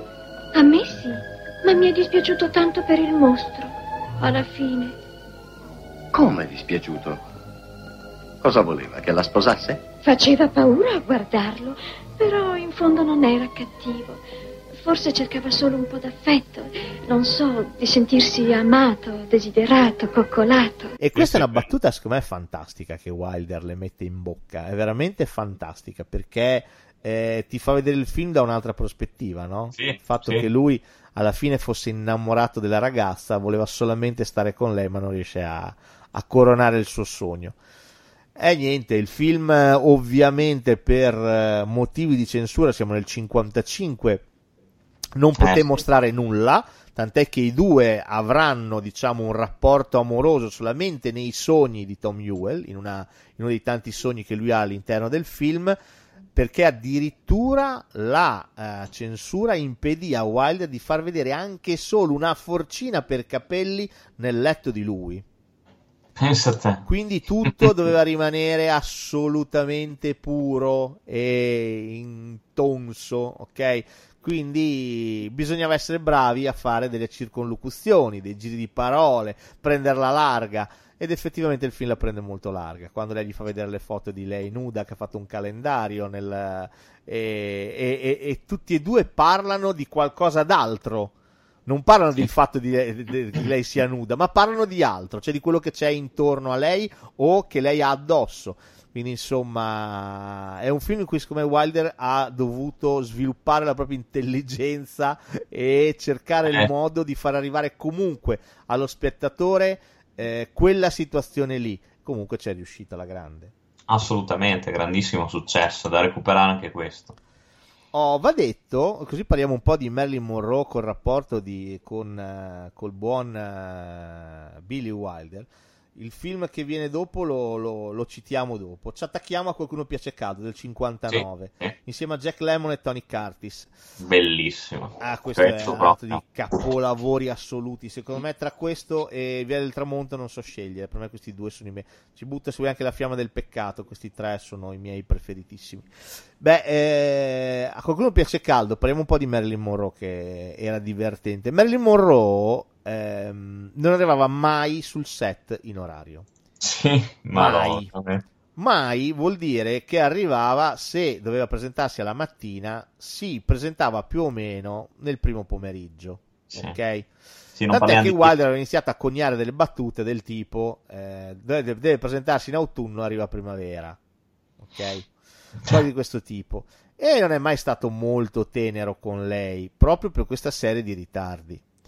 Eh, non solo, non si ricordava mai le battute. Mai. Ok? Lui racconta sempre che per fare a qualcuno piace caldo c'è la famosa scena in cui c'è lei che conosce Tony Curtis sulla spiaggia. No, non l'ho già vista da qualche parte. È molto improbabile. E anche lei all'albergo? Ma niente affatto. Il suo viso mi sembra noto. È possibile che l'abbia visto sui giornali o sulle riviste cronache mondane. Già, deve essere così. Le dispiacerebbe spostarsi un po', mi blocca la visuale. La visuale di cosa? Issano una bandiera bianca e rossa sullo yacht quando è l'ora dell'aperitivo. Lei ha uno yacht? E qual è il suo? Quello grosso? Oh no, in questo mondo così inquieto e immorale possedere uno yacht con più di 12 cuccette. Oh, sono d'accordo con lei. Dica un po', chi è che alza la bandiera? Sua moglie? No, il mio segnalatore. E, e chi prepara i cocktail? Sua moglie? No, il mio barman. Senta, se le interessa sapere se sono sposato o no. Oh, non mi interessa affatto. Beh, non lo sono. Molto interessante. Come va la borsa? Su, su, su. Scommetto che mentre parlavamo lei ha guadagnato 100.000 dollari. È probabile. Lei è pratica di borsa. No, di ukulele e canto anche. Per suo divertimento. Siamo un gruppo di ragazze che suoniamo all'albergo, Susi e le sue dame del ritmo. Ah, siete dame della società. Oh sì, certo, veniamo dalle migliori università, lo facciamo solo per divertirci. Dame del ritmo. Vuol dirmi che suona quella musica moderna, il jazz? Già, jazz caldo. Vabbè, a qualcuno piace caldo. Personalmente preferisco il classico. E c'è Tony Curtis che fa finta di essere il figlio della Shell, no? Ti ricordi? Sì, sì. E quella scena lì è abbastanza lunga, lei ha una serie di battute e dice che quella lì, che lui aveva previsto quattro giorni per girarla, se le sono sbrigate in 20 minuti. Perché lei è stata bravissima e si ricordava tutto. per fare la scena in cui lei entra da eh, Tony Curtis e Jack Lemmon e cerca il whisky, deve solo entrare e dice sono io zucchero. Sì, si chiama sì. zucchero. Entra dentro e dice dove tieni quel whisky, deve solo dire così. E intanto apre i cassetti cercandolo. L'hanno dovuta fare 65 volte. Con perché le lei lavagne- non si con le- ricordava la battuta. Con le lavagne. Hanno dovuto scrivergli la battuta sulle lavagne. No, no, la- si sono messi a scrivere nei cassetti anche. Siccome lei apre i cassetti, gliel'ha scritto sulla porta, glielo scrivevano nei cassetti, glielo scrivevano. Dio boia. Ma la cosa bella di Marilyn Monroe è che tutto questo veniva dimenticato nel momento in cui era sullo schermo. Cioè, Billy Wilder diceva: Io faccio una fatica boia, soffro di mal di schiena dopo aver lavorato con lei. eh, ho il desiderio di strangolare mia moglie solo perché è una donna, lavorando con Marilyn Monroe, però riconosceva la grandezza di Marilyn Monroe. Sì, sì, sì. la Ass- grandezza catalizzatrice di Marilyn Monroe. Enorme. Che sullo schermo poi spiccava in una maniera e lui è riuscito a fare i due film secondo me più azzeccati della Monroe perché è riuscito a coglierne proprio l'essenza. Cioè lei interpretava la Monroe pur non essendolo. Cioè era fantastica era, era meravigliosa. Quei due film lì c'è proprio l'essenza più pura sua Sono d'accordo. Sì, All'epoca sì, di A qualcuno piace caldo lei stava con Coso, con Miller. Con, eh, che poi con lui farà gli spostati. E- No.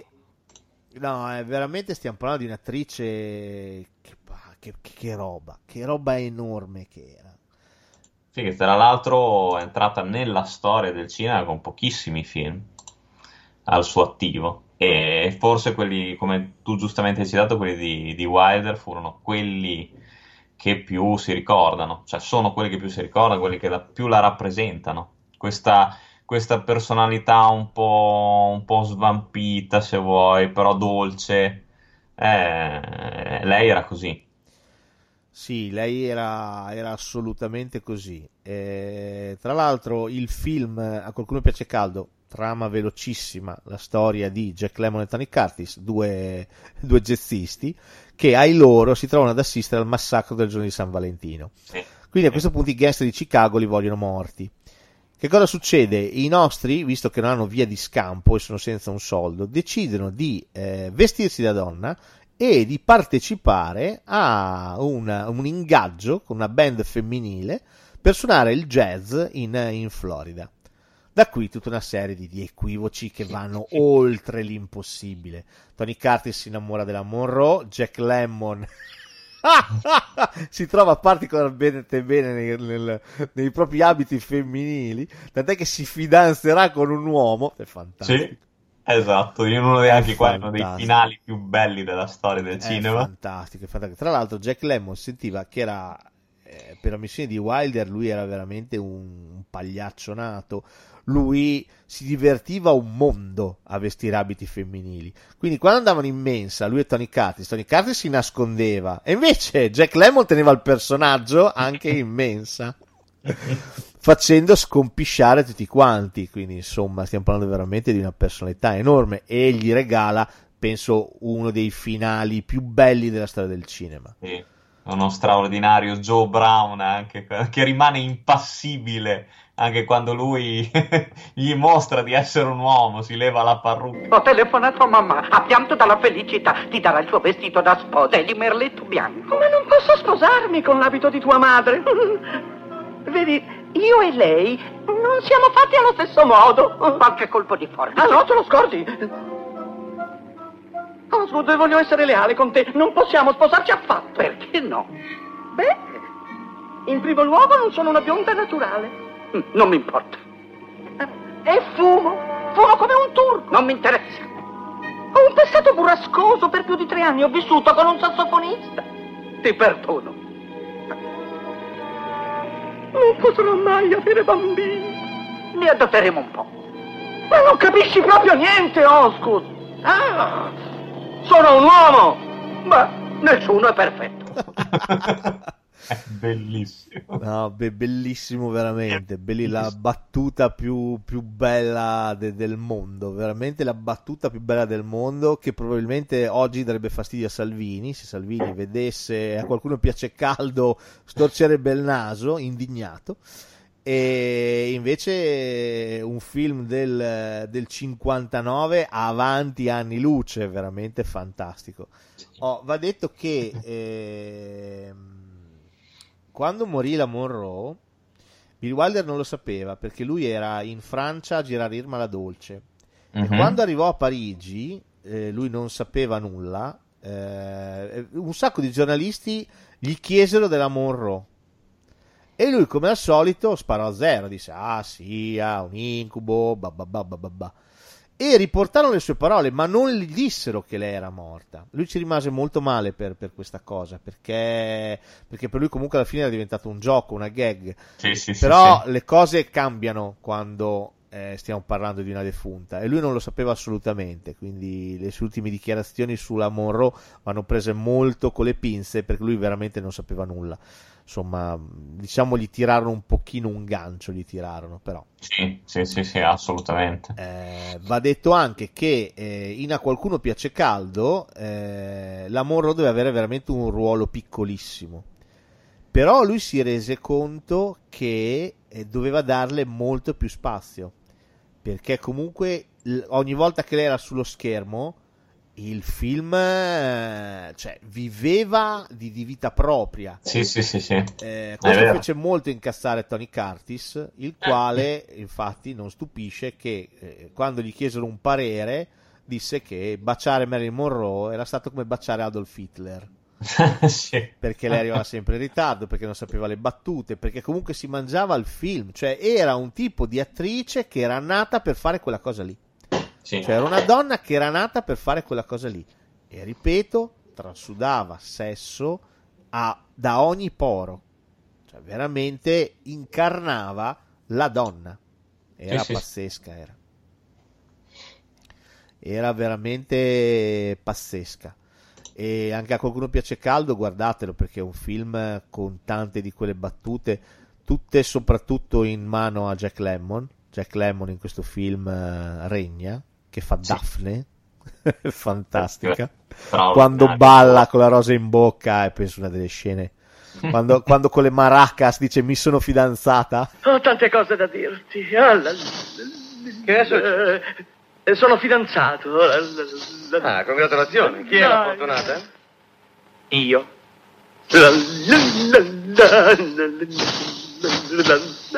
Cosa? Osgood mi ha chiesto la mano. Pensiamo di sposarci a giugno. Ma sei diventato pazzo, non puoi sposare Osgood.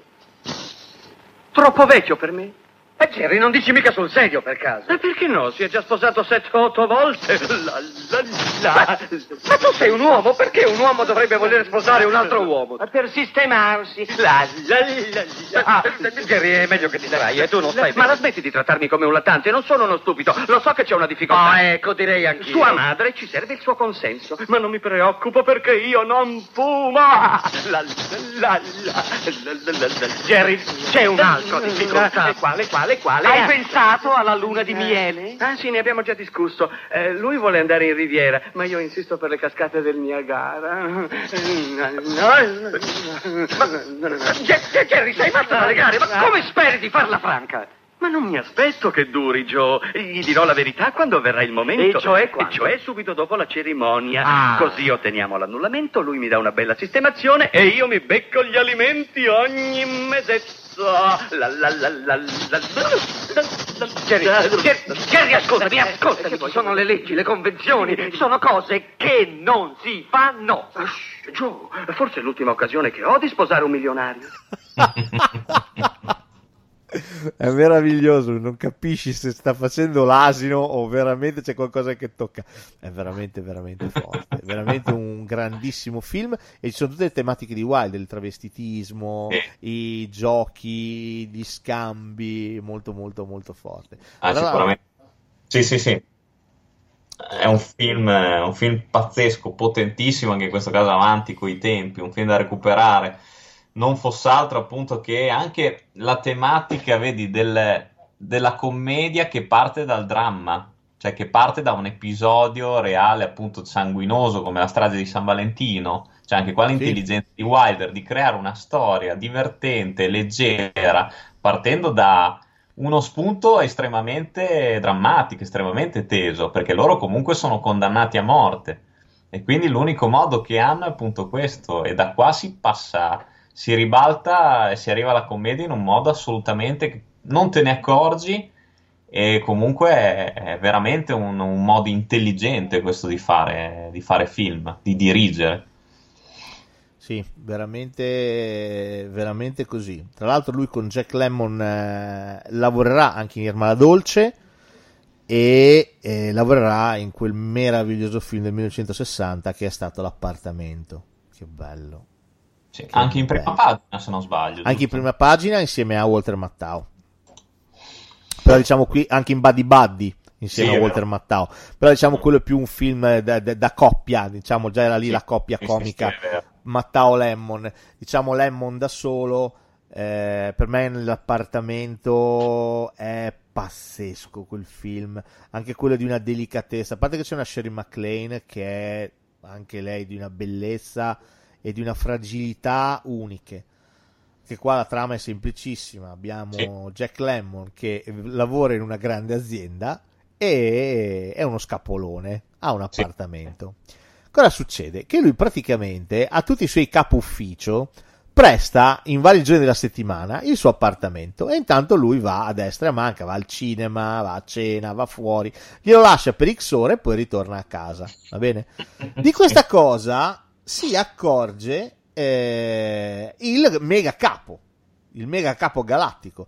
Poi dice: Ma io ho saputo che lei ha questo appartamento, vuole fare carriera, inizia a darmelo a me. Quindi non lo dà più a quelli dell'ufficio, Esatto. ma lo dà solamente al capo. Al capo. Che sta corteggiando Sherry MacLaine. Lui inizialmente non lo sa che sta corteggiando Sherry MacLaine, ragazza di cui lui si sta innamorando sempre di più. Perché è la ragazza degli ascensori. E niente, e ovviamente a un certo punto, quando lui scoprirà che la ragazza, che il capo concupisce, è la donna di cui lui è innamorato, e poi soprattutto come la tratta il capo, Sì. come l'ennesima sciacquetta, eh, a quel punto il nostro prenderà una presa di posizione, rinuncerà alla carriera, rinuncerà a tutto quanto, ma prenderà una presa di posizione e deciderà di non dare più l'appartamento.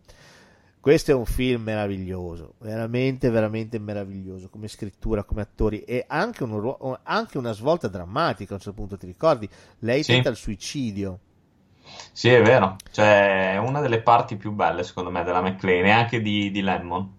Sì. Qua veramente assistiamo a una grande prova d'attore, diretti e anche in questo caso in maniera magistrale, cioè con una storia che appunto dalla semplicità e qua ancora l'impronta di Wilder eh, è pesante, tratta delle tematiche, delle tematiche ancora oggi attuali, cioè la, eh, la discriminazione, la discriminazione femminile, cioè insomma, tutte, soprattutto nel lavoro, come è ancora tutt'oggi attualmente, quindi No, è un, è un bellissimo film, è molto delicato, è quasi commovente eh, perché veramente eh, quando lui prende coscienza e decide di opporsi al capo è veramente, veramente commovente quello che gli dice, come glielo dice, è veramente un bellissimo, bellissimo film. Eh, ovviamente tra i due finirà bene, però devo dire questo è tanta tanta roba. Jack Lemmon tra l'altro dimostra di avere un- una sensibilità qua, un- una recitazione estremamente sottotono, è fantastico qui, qui è veramente fantastico. Il film vinse un sacco di Oscar, vinse miglior film, miglior regia, miglior sceneggiatura, quindi tutto Wilder, il quale rimase molto male perché non vinsero né Jack Lemmon né Shirley MacLaine. Sì, purtroppo è vero. Shirley MacLaine fu battuta da Liz Taylor e che vinse quell'anno perché eh, aveva rischiato di perdere la vita in un, eh, in un intervento alla gola. Mm. E allora Wilder, buonasera, anche lì scherzò fa, eh, con la stampa, disse sì abbiamo perso, ma purtroppo non hanno fatto una tracheotomia a Shirley MacLaine per quello che non ha vinto. e Listero la, lo chiamò incazzata nera dicendo come ti permetti di dire queste cose. Insomma, queste erano le storie della, della vecchia Hollywood, quella bella Hollywood sanguigna che non, che non si pugnalava alle spalle ma te le diceva in faccia tirando sul telefono. Veramente, veramente, veramente forte. Anche in questo caso va detto che è stato tratto un adattamento teatrale eh, dopo l'uscita del film, qualche anno dopo mi sembra, ad opera di, del commediografo Neil Simon. Dal ah, tit- grande Neil Simon, adorabile. Sì. Dal titolo, sempre anche in questo caso parliamo di un musical, dal titolo Promises Promises. Eh, Neil Simon, diciamolo per chi non lo sa, è colui che ha regalato all'umanità la strana coppia, esatto. per esempio, o anche a piedi nudi nel parco altro film strepitoso con Robert Redford uh, che è divertentissimo in quel film. Veramente, veramente e Jane Fonda. No, veramente un grandissimo anche Neil Simon. Tra l'altro è morto da poco ci manca. Sì è vero, è vero. Ci, manca, ci manca tanto. Da pochissimo. Oh, ci sono rimasti due film. Cito un'altra commedia 1961 un film anche questo poco noto di Billy Wilder ed è un peccato perché è uno dei più divertenti che abbia mai fatto.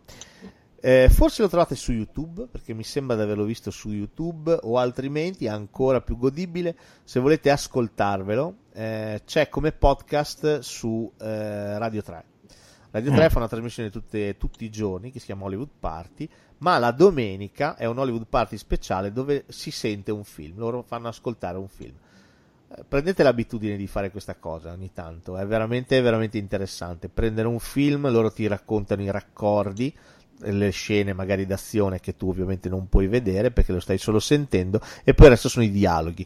Veramente un'esperienza per chi ama il cinema diversa, ma estremamente interessante. Quindi, eh, sì, se avete voglia di prendere questa abitudine di andare anche sul podcast di, di Radio 3, scoprirete veramente un mondo e 1, 2, 3 è uno dei film che loro hanno in catalogo. Stiamo parlando eh. di una delle commedie più rutilanti e divertenti che vi capiterà mai di vedere nella vostra vita.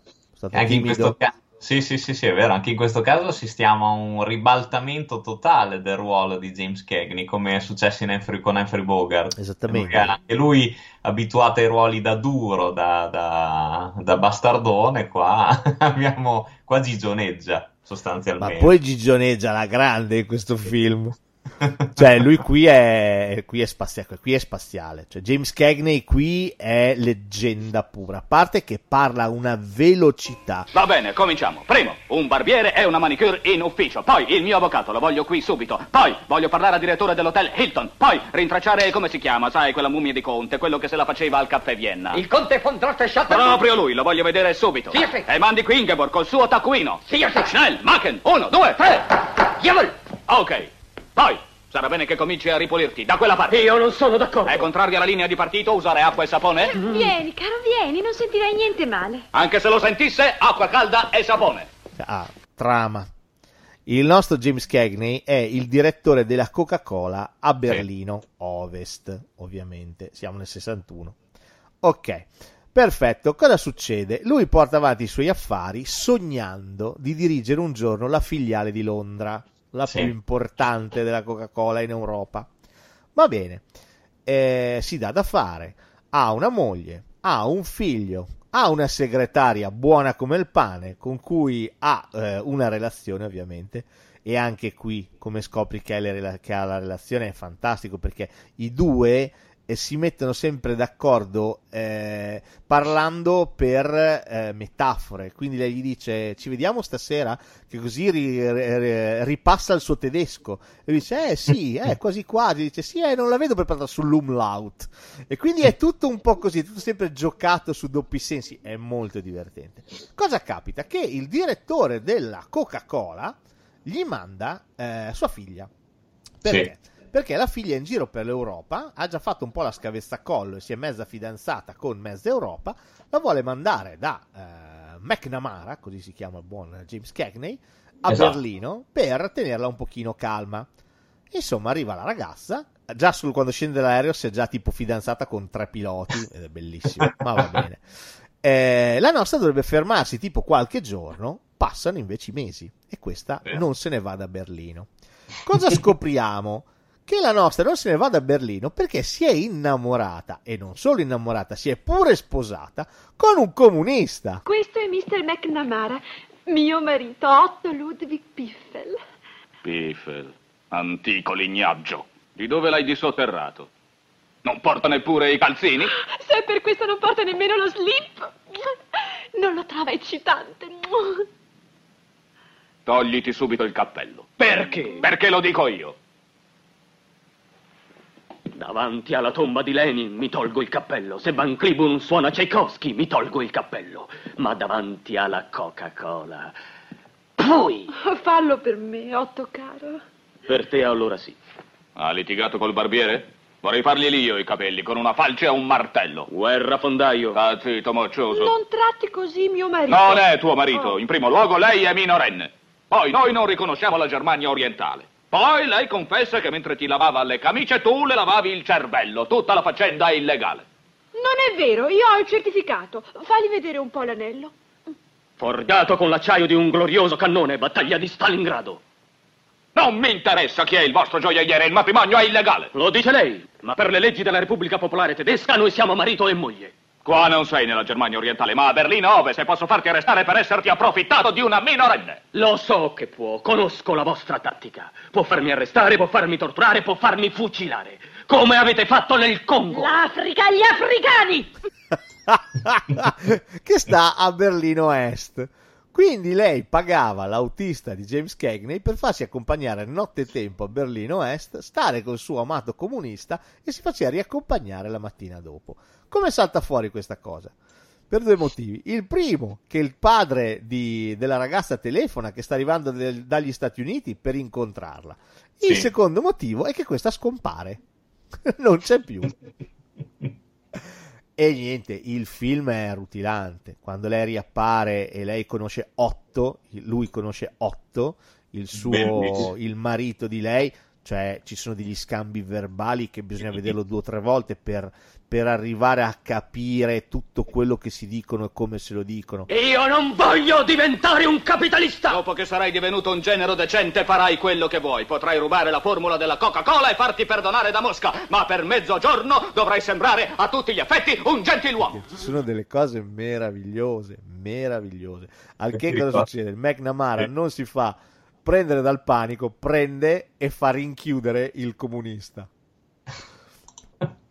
Cosa capita? Che la ragazza è incinta e quindi bisogna riesumare il comunista e Sì. farlo sposare con la ragazza. Non solo, farlo apparire come un occidentale di ottima famiglia, nonché nobile. Guardate il film. Cioè, il film Cioè, è pazzesco, è veramente bello. Anche questo film è particolare, tanta roba, eh. Cioè, anche qua vengono trattate eh, decine di tematiche. Poi ti ricordi anche che c'è la, mh, il riferimento a nemico pubblico con James Cagney nella scena del pompelmo. e tutti i riferimenti che ci sono al Terzo Reich con il suo attendente Schlemmel che batte sempre i tacchi. Cioè è fantastico. Farei sicuro che no no no io, non...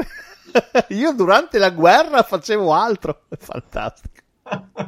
È fantastico. Tutti a Berlino che facevano altro durante la guerra no è- ma lui e poi è meraviglioso cioè qui James Cagney regna qui è il film sì, di fa- James Cagney lui qui è meraviglioso si chiama 1 2 3 perché lui in continuazione dice 1 2 3 e poi Sì. da ordini è Sì, meraviglioso sì, sì, sì, sì, è vero, è vero. Tra l'altro, anche qua nomination a Oscar e Golden Globe, però purtroppo nessuna vittoria.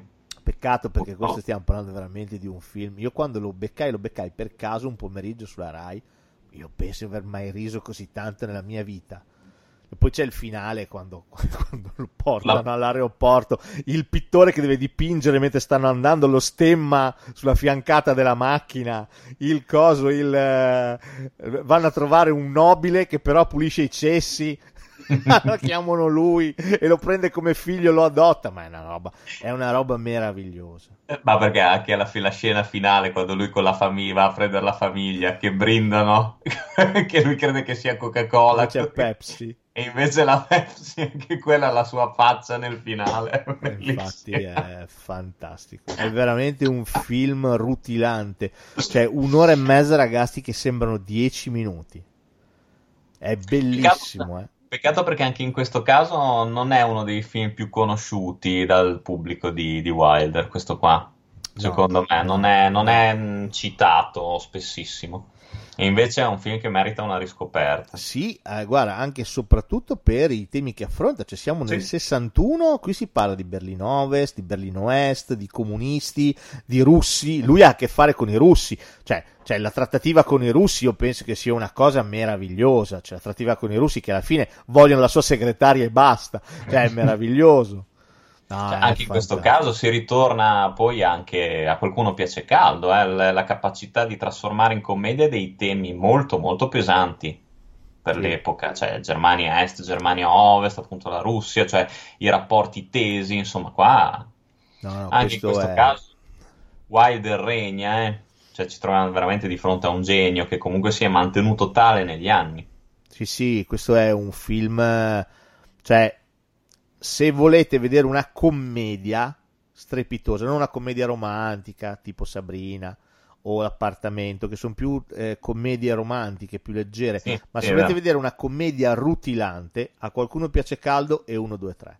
Se è possibile, 1, 2, 3 è ancora più tracimante perché veramente non hai un secondo di pausa, è una battuta dietro l'altra. La ragazza Anche- che è sfanga, sfanga cosa significa? Io lo so, ha avuto i cuccioli. È fantastico, cioè è tutto così, è tutto Anche così, è in continuazione una battuta dopo l'altra. Anche secondo me, infatti, 1, 2, 3 rappresenta meglio la commedia leggera, soprattutto perché se vuoi non ha dal- dalla sua il eh, Marilyn Monroe.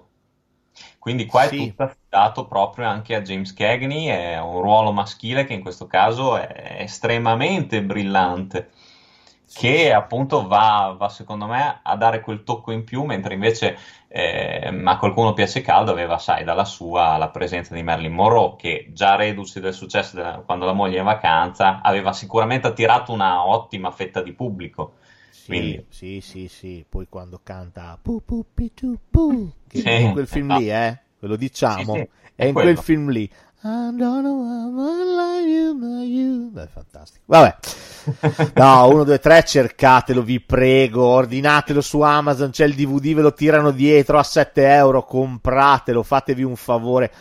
Mettetevelo nella videoteca. E quando siete tristi, che la vita vi prende a calci in culo, prendete il lettore DVD, ci schiaffate dentro un 2, 3 e via. E poi si ritorna a sorridere. è veramente un film enorme. Quanto è bello, enorme. Va bene, chiudiamo con l'ultimo film, perché ne ha fatti altri, però. Chiudiamo con l'ultimo, questo l'ho tenuto per ultimo, è uno dei miei preferitissimi. Non che gli altri non lo fossero, adesso obiettivamente, però insomma. Eh, sto parlando di Testimone d'accusa. Incredibile pensarla ora là nella stanza di soggiorno assassinata. Le assicuro che a quest'ora è stata rimossa. Lasciarla lì in giro sarebbe inumano, illegale e anti-igienico. Racconti a Sir Wilfrid della sera del delitto. Beh, andai a trovarla su per giù alle 8 quella sera. Mi fece un sandwich, conversammo un po' e ascoltammo della musica. Alle 9 me ne andai. Rientrai a piedi e arrivai circa alle 9 e mezzo. Posso provarlo, posso giurarlo, fuori e in tribunale, sul banco dell'imputato, dovunque. Quanto denaro ha avuto da, Da lei? chi? Dalla signora French. Niente, neanche un La soldo. verità, quanto? Perché avrebbe dovuto darmi del denaro? Perché era innamorata. Eh sì, qua torniamo. 1957.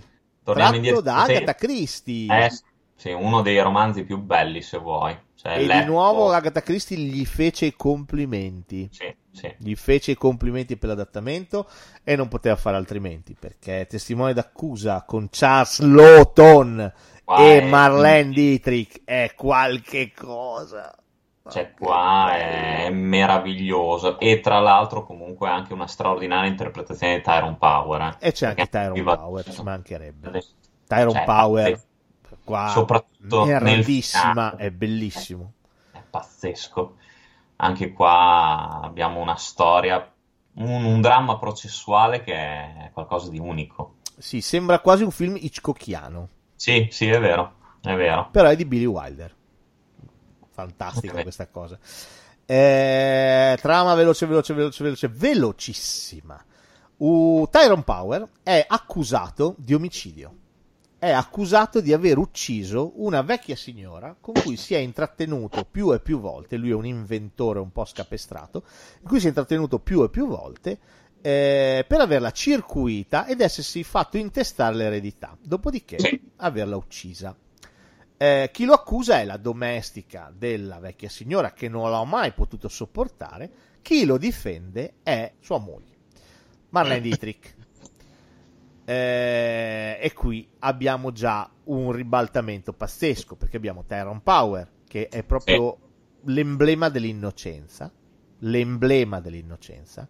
E invece abbiamo Marlene Dietrich, la moglie, che è l'emblema della colpevolezza. Cioè esatto. una donna algida, una donna fredda, una donna che sembra calcolatrice, che sembra che ci sia lei dietro l'omicidio sì, della donna. Ok? È Meraviglia. A fare a trade union a tutto questo c'è l'immenso, l'ineluttabile Charles Lawton. Oh, per chi non sapesse, Charles Lawton è stato un attore meraviglioso. Sì. Il crasso di Spartacus di Kubrick, per dirne uno pazzesco.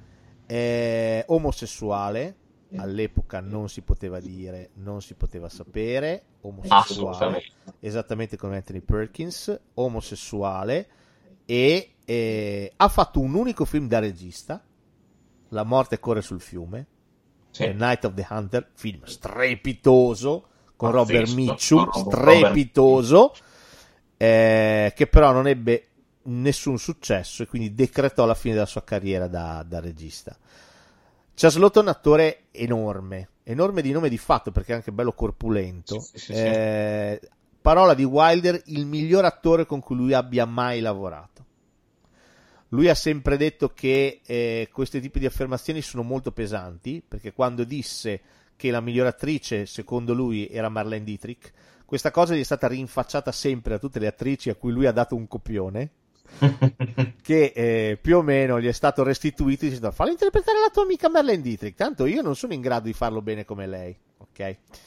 Eh, per lui però Charles Lawton era meraviglioso. Era meraviglioso perché aveva una capacità di ricerca dentro se stesso, di scavare nel mestiere d'attore per tirare fuori sempre il meglio e okay. cambiare, cambiare, ricercare fino ad arrivare a qualche cosa di assoluto. Questo era Charles Lawton e ve ne potete accorgere guardando Testimone d'accusa, dove lui sì. interpreta il meraviglioso avvocato che eh. deve difendere Tyrone Power. Sì, la scena è sua, la scena secondo me è sua. La scena è sua e della sua babysitter governante infermiera. Anche lei è spassosissima. Il film è un procedurale, contemporaneamente è divertentissimo perché Lawton veramente regna. Il finale non ve lo diciamo, guardatevelo, il eh. finale è bellissimo di questo film. È un finale alla Gata Christie, un finale sì. bello con un twist stupendo e sì. un contro twist successivo è un finale degnissimo. Veramente questo è un grandissimo film. Veramente sembra girato a Hitchcock questo. Eh. Sì, sì, sì, è vero. È vero, è qualcosa di, di particolare. Non, non, è, cioè, non, non, ve lo sveliamo per, perché merita veramente la visione. Tra l'altro da poco lo hanno fatto anche su Sky, quindi lo potete anche recuperare perché quando hanno fatto la sezione dedicata a Agatha Christie c'è anche ovviamente testimone d'accusa e quindi è nella library di Sky. Andatevelo a pescare, non prendete il remake che non ho visto no. perché non mi interessa neanche guardarlo obiettivamente, non, non, ci sto lontano, non me ne può fregare di meno.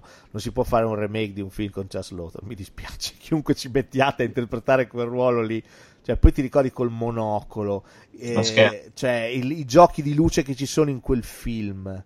Il fatto che lui, per determinare se una persona è innocente oppure no, abbassa le tapparelle, abbassa le persiane, dopodiché gioca con la luce che c'è e il suo monocolo glielo punta direttamente in faccia per vedere come reagisce. È pazzesco, ci sono delle cose in sto film bellissime. No, e poi, cioè, co- comunque, ah, a proposito di remake, anche non andatevi a recuperare neanche quello di Sabrina, eh, per carità. Sì, benché Guardate l'abbia poi- fatto Sidney Pollack, che forse aveva battuto la testa, non lo so, però si no, state eh. lontani anche da quello. No, beh, questo è veramente un film eh, per me di una, di una bellezza, testimone d'accusa. Bah, che bello che è. Che No, sono bello. d'accordo, sono d'accordo. Cioè, secondo me mh, hai scelto proprio i film più rappresentativi. No, Eh, e poi tanti altri ce ne sarebbero. Prima pagina, Irma la Dolce, Giorni perduti con Ray Milland, anche quello è bellissimo.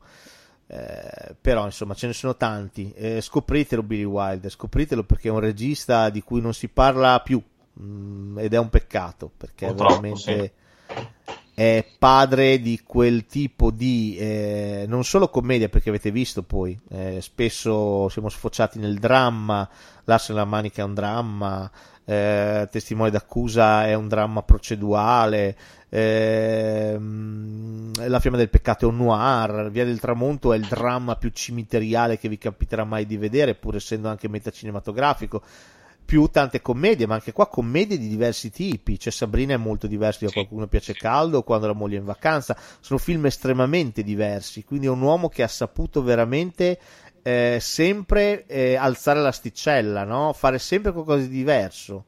Quindi, niente, non, non abbiamo più parole. Guardatelo, scovatelo, cercatelo. Quando vedete diretto da Billy Wilder, vuol dire che è un film da vedere. Assolutamente, sono d'accordo con te. Ci manca, ci manca tanto. ci manca veramente veramente tanto. E- però fortunatamente i suoi film sono tutti reperibili o in DVD o in Blu-ray perché no? Io un acquisto lo farei. Ecco secondo me se sì, vi piace il cinema una videoteca ben fornita non deve avere per forza Infinity War deve partire da- dai classici ecco Forse non ne parliamo mai abbastanza, anzi grazie a chi ci ha suggerito di parlare di Wilder perché effettivamente siamo molto concentrati sul cinema più moderno Sì, o degli moderno, ultimi 30-40 anni perché? Perché comunque un po' pensiamo che interessi di più alle persone, interessi di più ai ragazzi. Chissà, sarei curioso di vedere quanti ascolti farà questa puntata. Staremo a vedere. Sì, sì, Però- sì, eh, i fatti ci possono smentire.